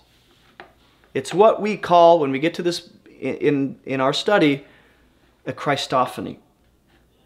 It's when Jesus pre-incarnation, before he takes on human nature, when he appears to people. "A man of God came to me, and his appearance was like the appearance of the angel of God." Imagine being with the angel of God, and you're like, and you go tell your husband, "There's a guy out here who's like the angel of God." And then he goes, I am the angel of God. I didn't ask him where he was from, and he didn't tell me his name. Remember when Jacob goes, "What's your name?" "You know, forget my name. I'm going to rename you." "But he said to me, behold, you shall conceive and bear a son. So then drink no wine, strong drink, and eat nothing unclean. For the child shall be a Nazirite to God from the womb to the day of his death." Skip down to verse 15. "And Manoah, her husband, sees the angel of God." Okay, so the angel of God appears again. And he says, "Please let us detain you and prepare a young goat for you." Third time we've seen this. Abraham, Gideon, and now Samson's mom and dad. They're in the presence of the visible angel of God, which is the visible presence of God himself. And they know, I got to bring something. It's innate to their theology and understanding of the Lord. An offering is required. And the angel of the Lord said to Manoah, if you detain me, I will not eat your food. But if you prepare a burnt offering, offer it to the Lord. In other words, I think the angel of God is saying, look, I ain't going to eat your food, but bring an offering the way you'd bring it to God. For Manoah didn't know that he was the angel of the Lord. This is a big deal, guys. This is a big deal. Manoah said to the angel of the Lord, I'm going to highlight it every time, what is your name? So that when your words come true, we may honor you. And the angel of the Lord said, why do you seek my name? Why do you ask my name, seeing it is wonderful? Isaiah 9 speaks of Jesus, the promised son. His name will be Wonderful Counselor, Mighty God. And so the angel of the Lord here, again, people want to know his name. Why is that? Why do you ask my name? It's wonderful. So Manoah took the young goat with the grain offering, offered it on the rock to the Lord. Who's the offering to? To God. Okay? To the one who works wonders. It's interesting that that is the description of God here after saying, my name is wonderful.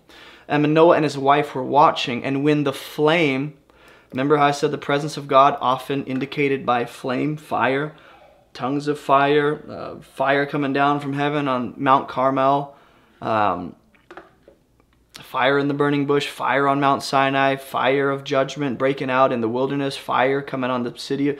The presence of God is often indicated by fire. And when the flame went up toward heaven from the altar, the angel of the Lord went up in the flame of the altar.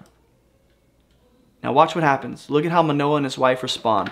They fall to the ground on their faces, and the angel of God appeared no more to Manoah and his wife. You're about to find out why Gideon responds the way he does, and why Jacob responds the way he does, where they go, oh, I'm going to die, or, oh, he spared my life and let me see him. Manoah knew he was the angel of the Lord. And Manoah said to his wife, we're going to die. We've seen God.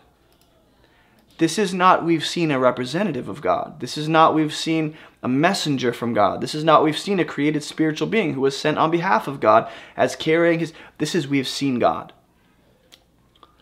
And the text doesn't, you know, correct that and go, but they didn't, you know. His wife said, if the Lord had meant to kill us, the Lord. So they are now blurring the lines. It's good, though. Blurring the lines between the Lord and the angel of God. If he wanted to kill us, he wouldn't have accepted a burnt offering. In other words, the angel of God accepted the offering from their hands. So, you can see why. There is a category for one who is the Lord, yet distinct from the Lord. The lines get blurred on purpose. It's on purpose that you have to seek these things out. It's on purpose that you have to study to show yourself approved and spend hours just meditate and making sense. It's on purpose that the complexity of God's nature is not easily handled by the human mind. It's on purpose. We want God to be this, what, who you have decided he is? You don't decide who God is, you discover who he is. And so you're either going to disagree with God and his word after this and go, no, Jesus isn't God. Or you're going to agree. But it has nothing to do with me. I'm just the messenger. You can see it clearly for yourself.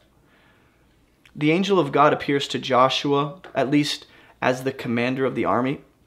So Joshua is by Jericho. He lifts up his eyes and a man was standing before him. Who was standing before him? Once again, a man. With his drawn sword in his hand. This is what Michael Heiser says about this. Joshua 5 has the angel of Yahweh as unmistakably Yahweh. An important clue to identifying this man as the angel of Yahweh is the fact that his sword is drawn in his hand. The Hebrew phrase here, sword drawn in his hand, occurs only two other times. Numbers 22:23 and 1 Chronicles 21:16. Both of those, the only other accounts of this phrase, applies to the angel of God as the one with the drawn sword in his hand.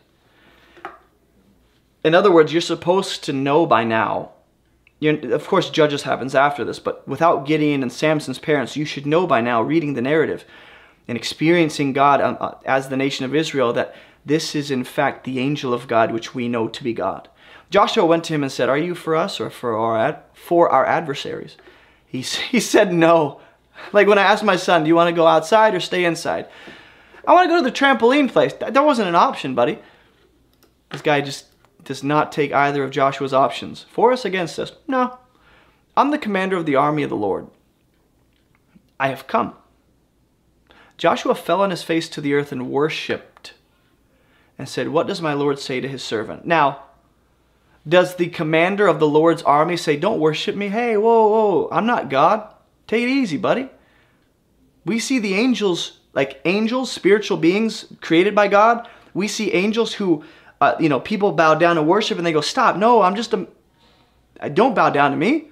We see this with John the Apostle in Revelation. I'm trying to think who else. Where else do angels reject worship? I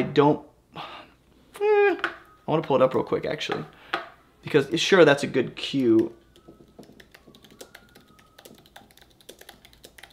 But, if that's the case... We're told not to worship angels explicitly in Galatians. Revelation 22, John bows down and the angel goes, "No, don't do that." Colossians tells us not to worship angels. So I was trying to look for another instance where angels reject worship. But the point is, angels, angelic beings, spiritual beings created by God reject worship. This fella... the commander of the Lord's army, which presumably is the angel of God, is gladly receiving worship? "What does my Lord say to his servant? The commander of the Lord's army said to Joshua, 'Take off your sandals from your feet. The place where you're standing is holy.'" This is an angel with an ego, or this is in fact the very presence of God himself. The only other time the sandals are taken off, "This place is holy," is the burning bush, where God says, "Take off your sandals, you're standing on holy ground." The angel of God is present as the visible expression of God in the burning bush. Same idea here, okay? In Daniel 3:28,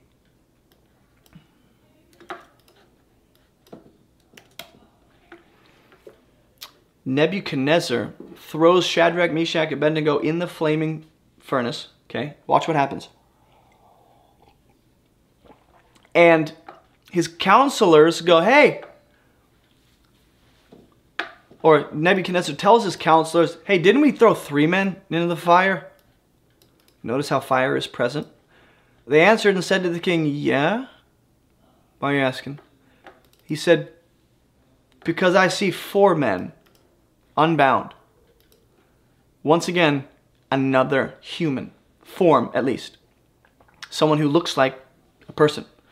They're walking in the midst of the fire and they're not hurt. The appearance of the fourth is like, their category for what they see is, Nebuchadnezzar's like a son of the gods? I don't know. And then verse 28, Nebuchadnezzar answers and goes, "Blessed be the God of Shadrach, Meshach, Abednego, who has sent his angel," which again, not just an angel, but his own personal, the angel of his presence, "and delivered his servants who trusted in him." So who's there in the fiery furnace? Shadrach, Meshach, and Abednego, the angel of God, looking like another person. Daniel 6:22. Don't look at the screen, you'll get dizzy.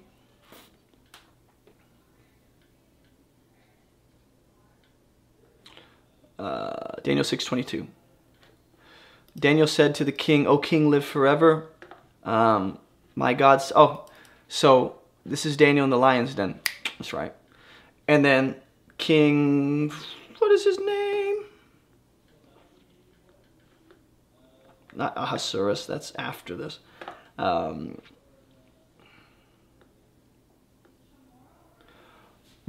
King Darius, thank you. King Darius is going, "Daniel, you good?" And Daniel said to the king, "King, live forever. My God sent his angel."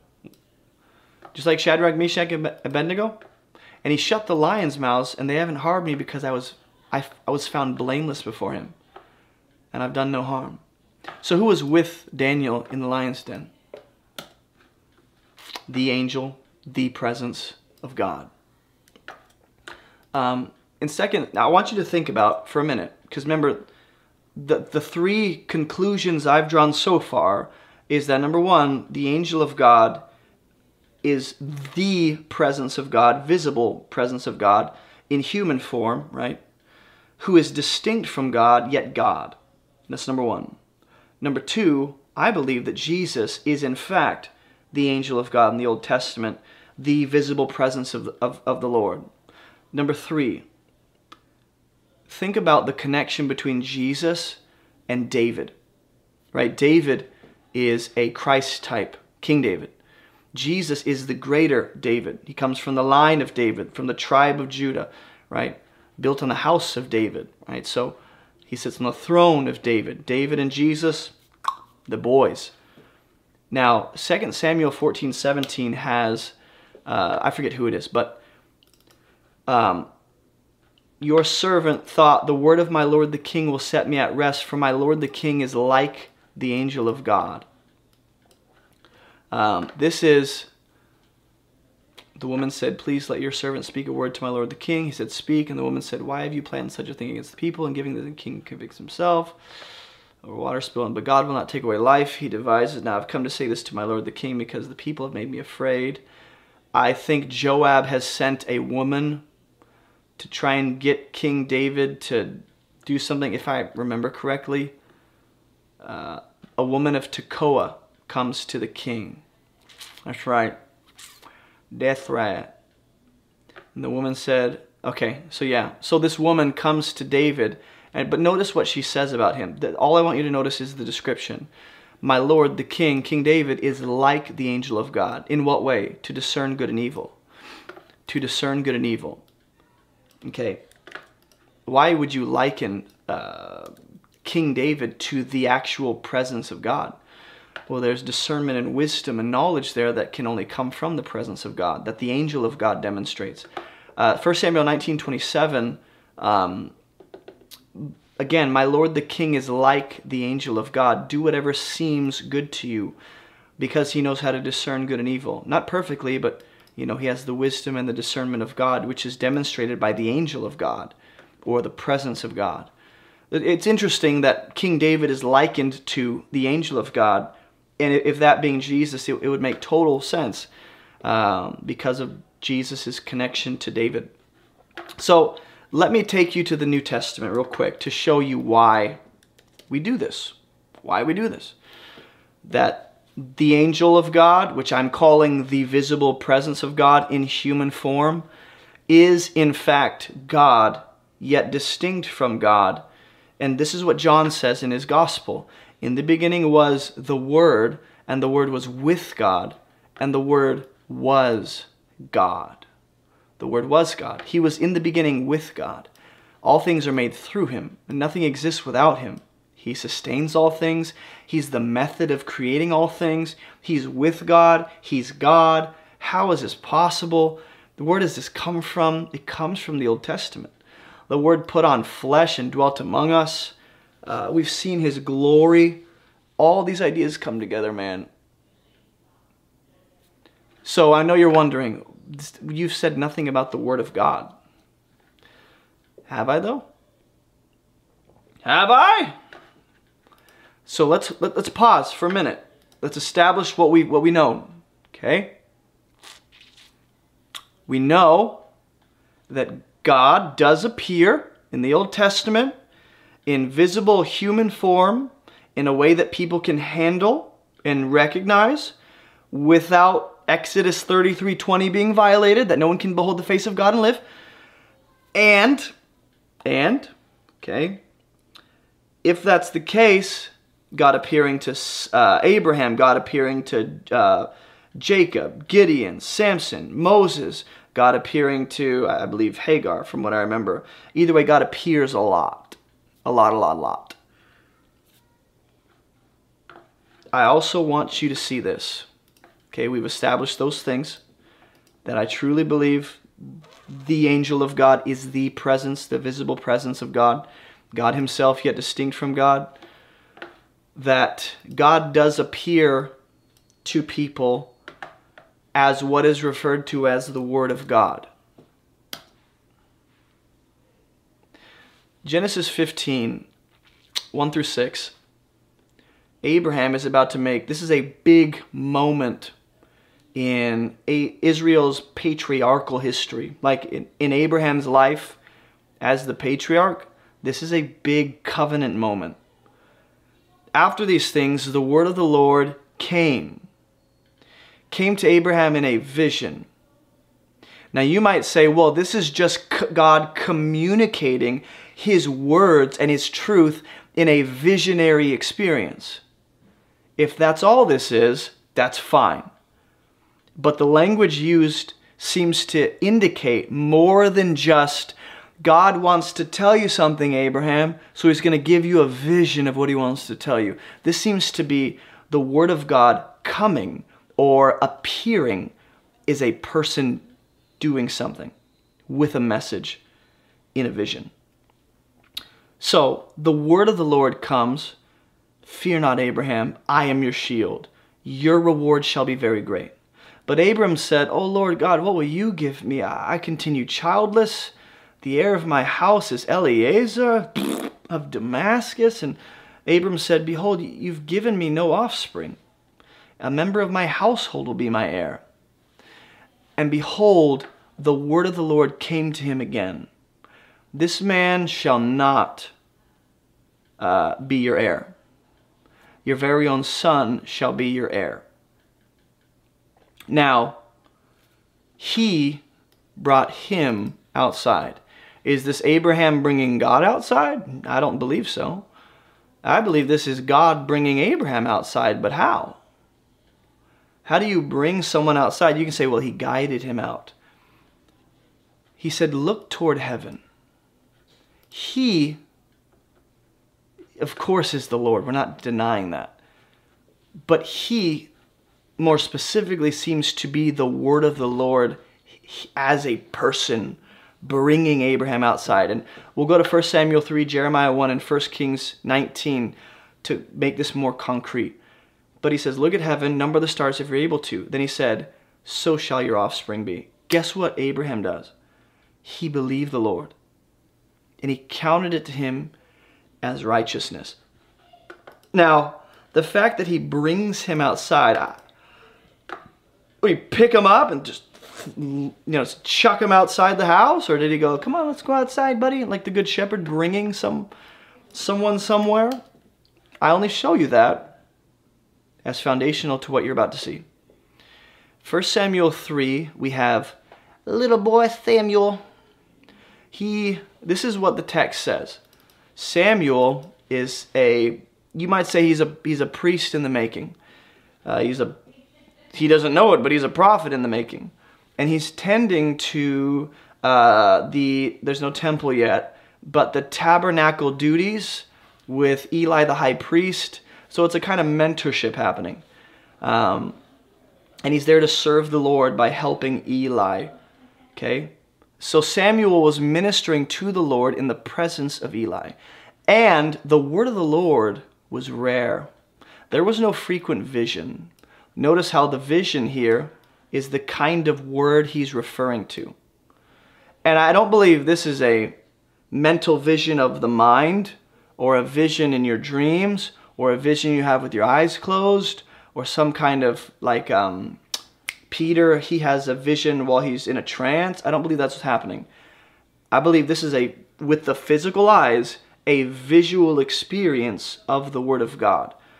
At that time, Eli, whose eyesight had begun to grow dim, which is, you know, interesting that he says that right after he says there's no frequent vision. Eli, physically blind, also kind of captures the spiritual blindness of the people and Eli himself. Okay, the lamp of God had not yet gone out. Samuel's lying down in the temple where the ark of God was. This is very important. He is near the actual ark, which was representative and actually the presence of God among his people. The Lord called Samuel. Who's calling Samuel?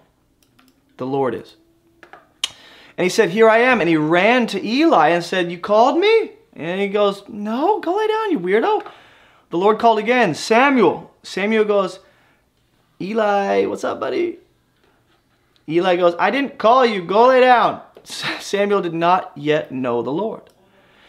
And the word of the Lord had not yet been revealed to him. Meaning, there's a voice speaking, but it wasn't revealed to him who was speaking. The Lord called Samuel again. He goes to Eli, Eli, what? And Eli goes, oh, the Lord's calling you. So he goes, Samuel, go lay down. If he calls you, say, speak, Lord. I'm listening. The Lord came and the Lord stood. Now, you might say, well, this is just speaking of the fact that God is present.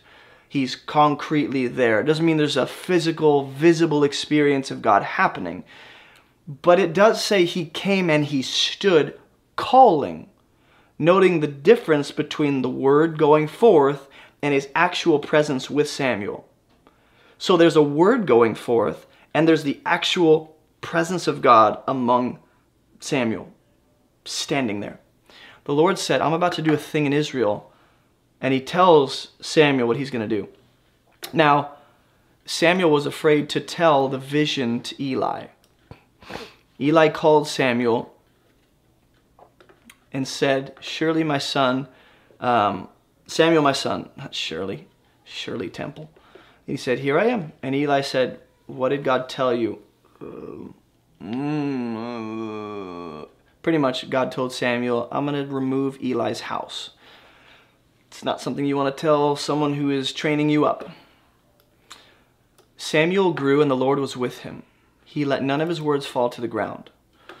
All of Israel from Dan to Beersheba knew Samuel was established as a prophet of the Lord. Now watch. Look at the language, okay? You think I'm building a case out of jelly beans. I'm not.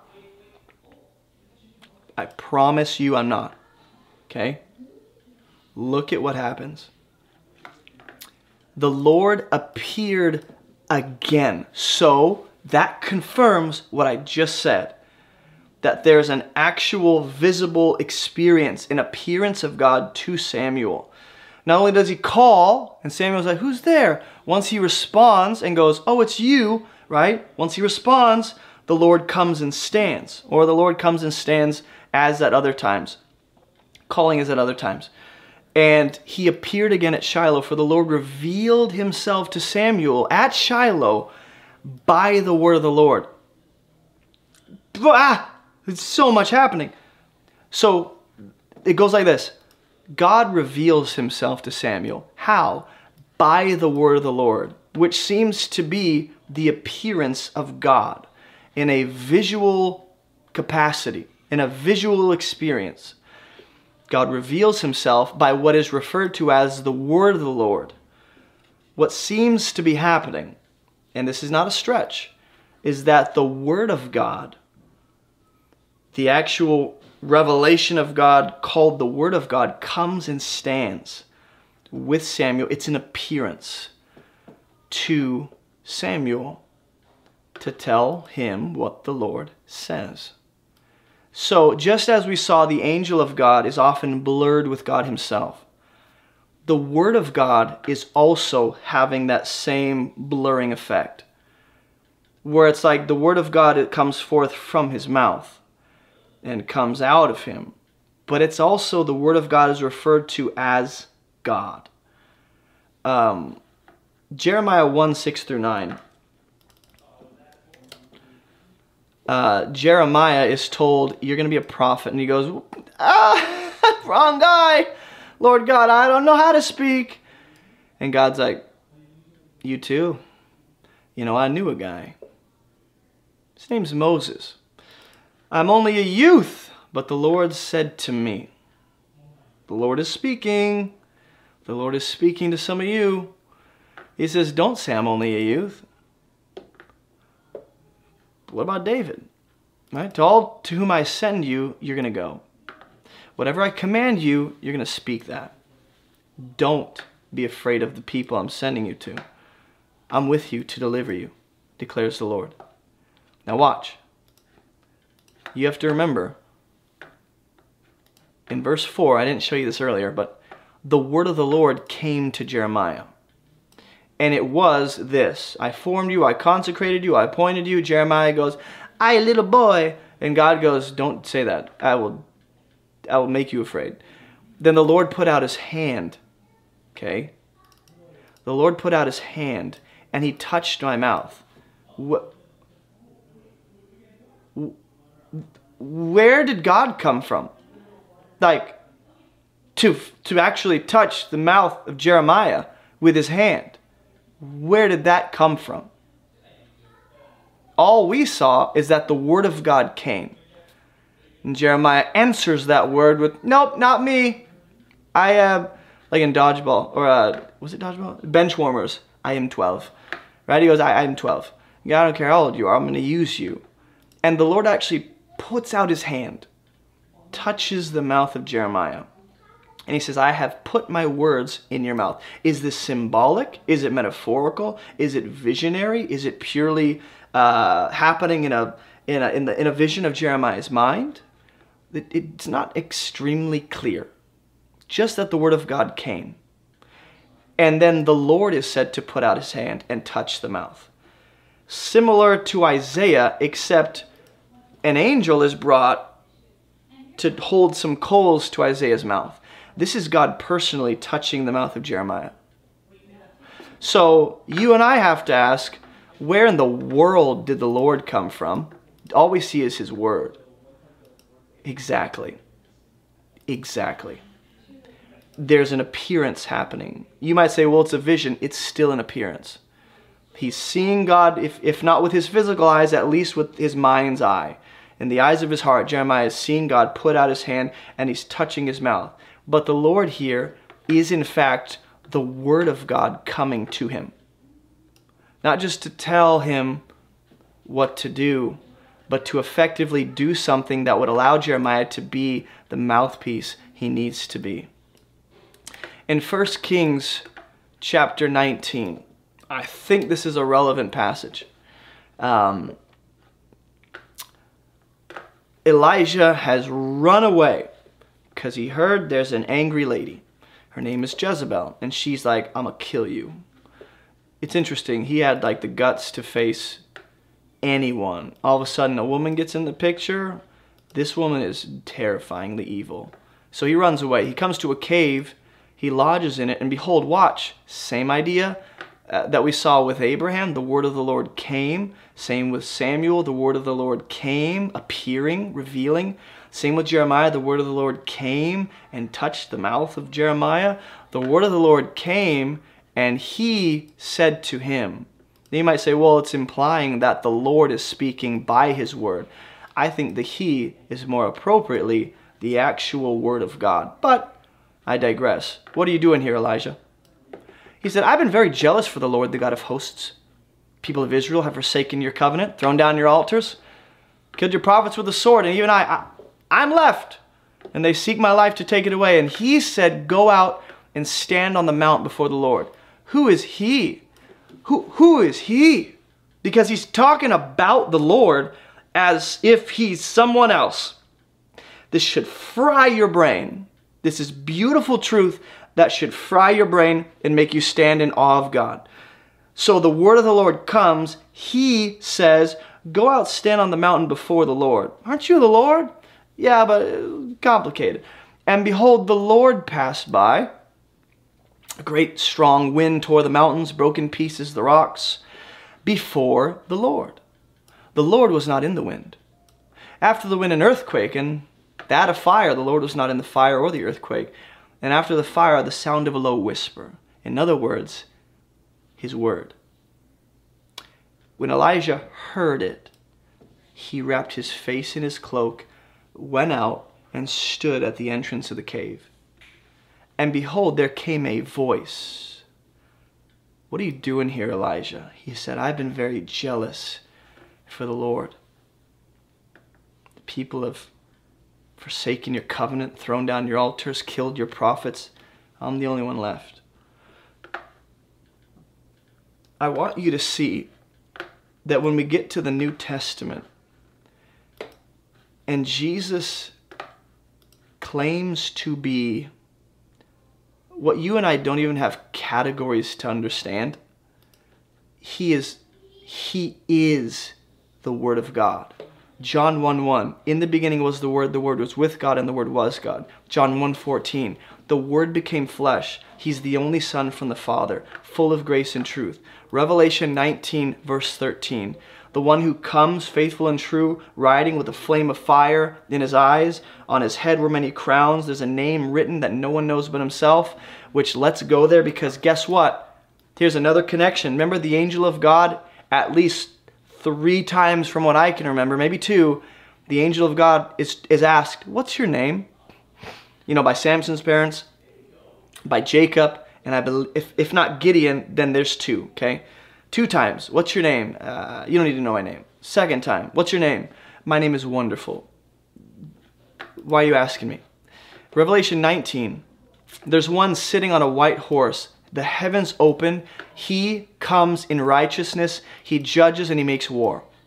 His eyes are like a flame of fire, on his head are many crowns. He has a name written that no one knows but himself. Why didn't the angel of the Lord, the presence of God, visible presence of God, just tell people his name? Why is it that Jesus has a name written no one knows but himself? What's so important about the name? He's clothed in a robe, dipped in blood, and the name by which he's called, it's right there, the Word of God. The Word of God.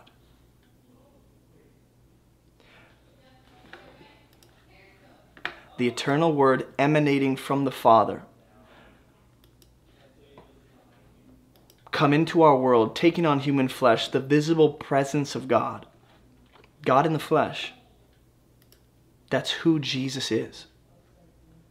Now the Word always notes truth. This is why in John 14:6, Jesus can say, I'm the way, I am the truth, and I'm the life. No one gets to the Father except through me. This is why Ephesians 4:21 will say the truth is in Jesus. So what's interesting is the angel of God doesn't show up anymore once the Messiah is born. You see angels, you see messengers, you see other spiritual angelic beings, but not the angel of God, who has the authority to forgive sins, transgressions, bless. The name is in him. He's the presence of God visibly in the form of man. Why? Why is that?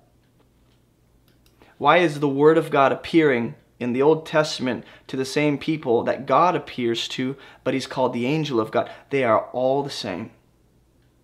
Sometimes the Word of God is what he's called to note the truth and the fact that he emanates from the Father's mouth. Sometimes he's referred to as the angel of God to note he's the actual visible presence in human form of God. But he hasn't taken on human nature yet, not until he comes at the incarnation and he's born of the Virgin Mary. Do you see how this all comes together?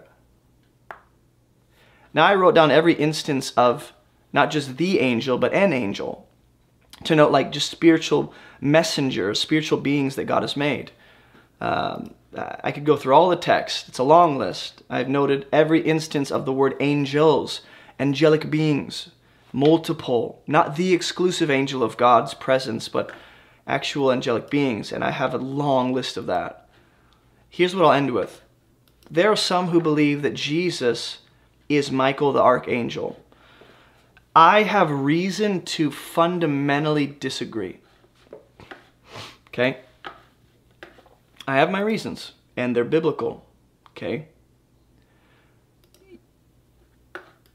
In Daniel chapter 10, verse 13, there's only a couple places where Michael is named. Apart from, like, the Enoch literature and such, Daniel 10, 13, Daniel 12, Jude 1, and Revelation 12 are essentially the only times that you see Michael. Daniel 10:13, the prince of the kingdom of Persia withstood me. This is Michael This is the one who comes to Daniel. He says, I was held up. Sorry, my guy.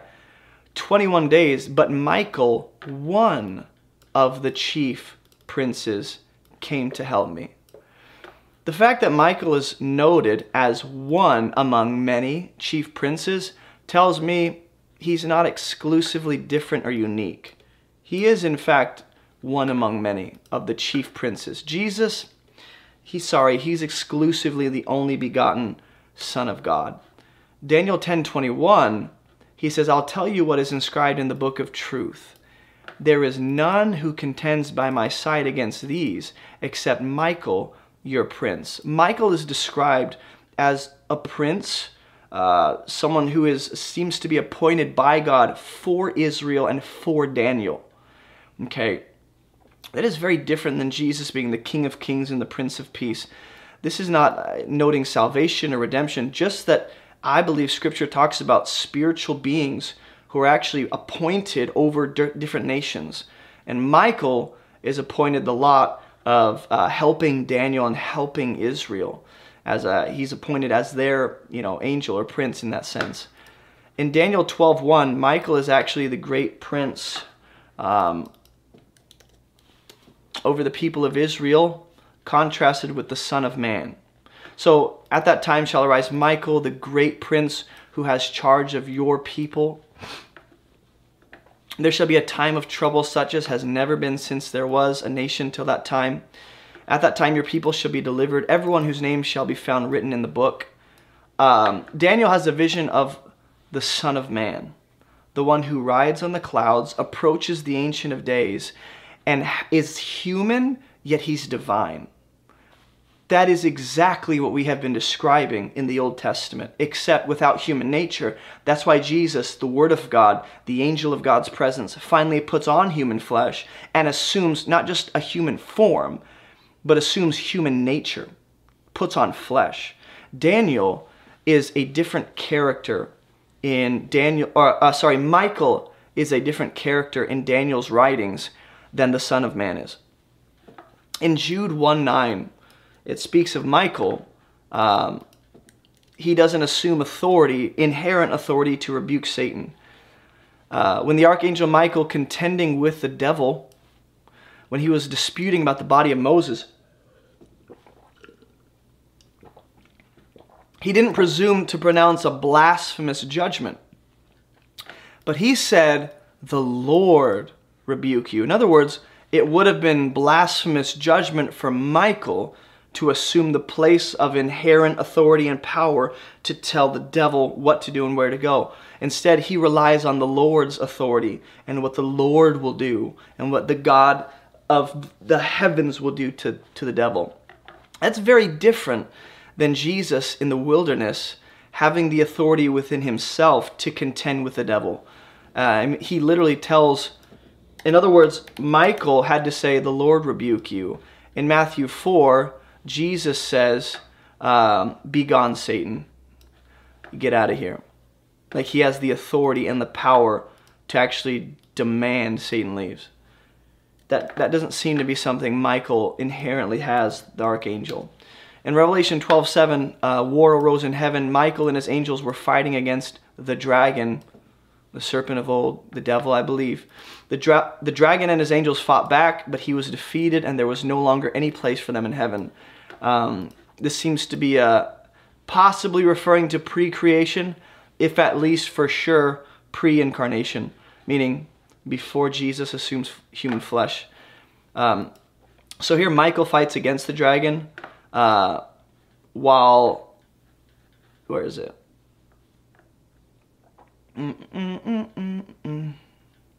And they've conquered him by the blood of the Lamb and by the word of their testimony.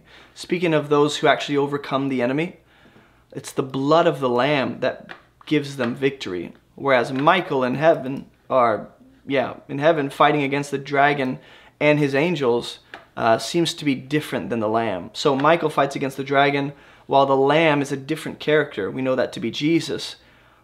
John the Baptist says, "Behold the Lamb of God that takes away the sin of the world." And the Lamb's blood gives people on earth victory over the dragon. Whereas Michael, he's doing things in heaven against the dragon, And once the dragon comes down, it seems as though, well, what about human beings? Well, we need authority and power and victory, and Jesus' blood gives us that. Something I guess Michael couldn't. And so, you know, there are some that like see a hint. Maybe there's like glimpses of Jesus in what Michael does, but I don't believe that Jesus is Michael the Archangel, or Michael the Archangel is a stand-in for Jesus. I don't see that. What I do believe is in the Old Testament, the Word of God appearing, God appearing, and the angel of God's presence appearing is just Jesus showing up. That's why there's the visible presence and the invisible presence kind of meshed together at all these different points. So some of you tuned out 2 hours ago, 5 minutes in, this isn't your thing. I get it. I get it. It's a lot of heavy work. That's a lot of scripture. It's a lot of like exhausting your brain and hitting that limit eventually. So my suggestion, hey, to you is to go and just sit with the truth. Just pray, because we're not done. This is episode 2.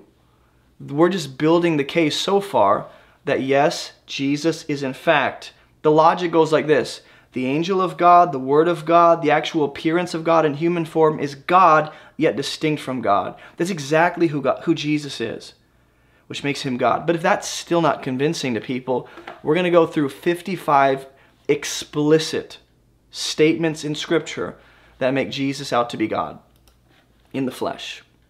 And what you do with that is on you. I ain't gonna push anything on you. All I'm going to say is what the truth is, what the scripture is saying, and then you do what you want, man. You do what you want. But is it clear? Is it very clear that all the things I've said are biblically true? I hope so. I hope I've been as clear as possible. So about 18 minutes over. Apologize for that. For those that are jumping in the Discord, voice chat, the prayer time. Check out abovereproachministry.com if you have not, for all our free resources. My book, our online church. There are ways that you can support this ministry, bunch of free resources. And yeah, I hope this was helpful. Man, when you can stand on the Word of God and defend, biblically defend, the fact that Jesus is in fact the divine Son of God, God in the flesh, you'll be a weapon. All right, so that's my hope, is that you would be a weapon in the hand of God. That's it today. You guys keep moving towards Jesus. And I'll see you later.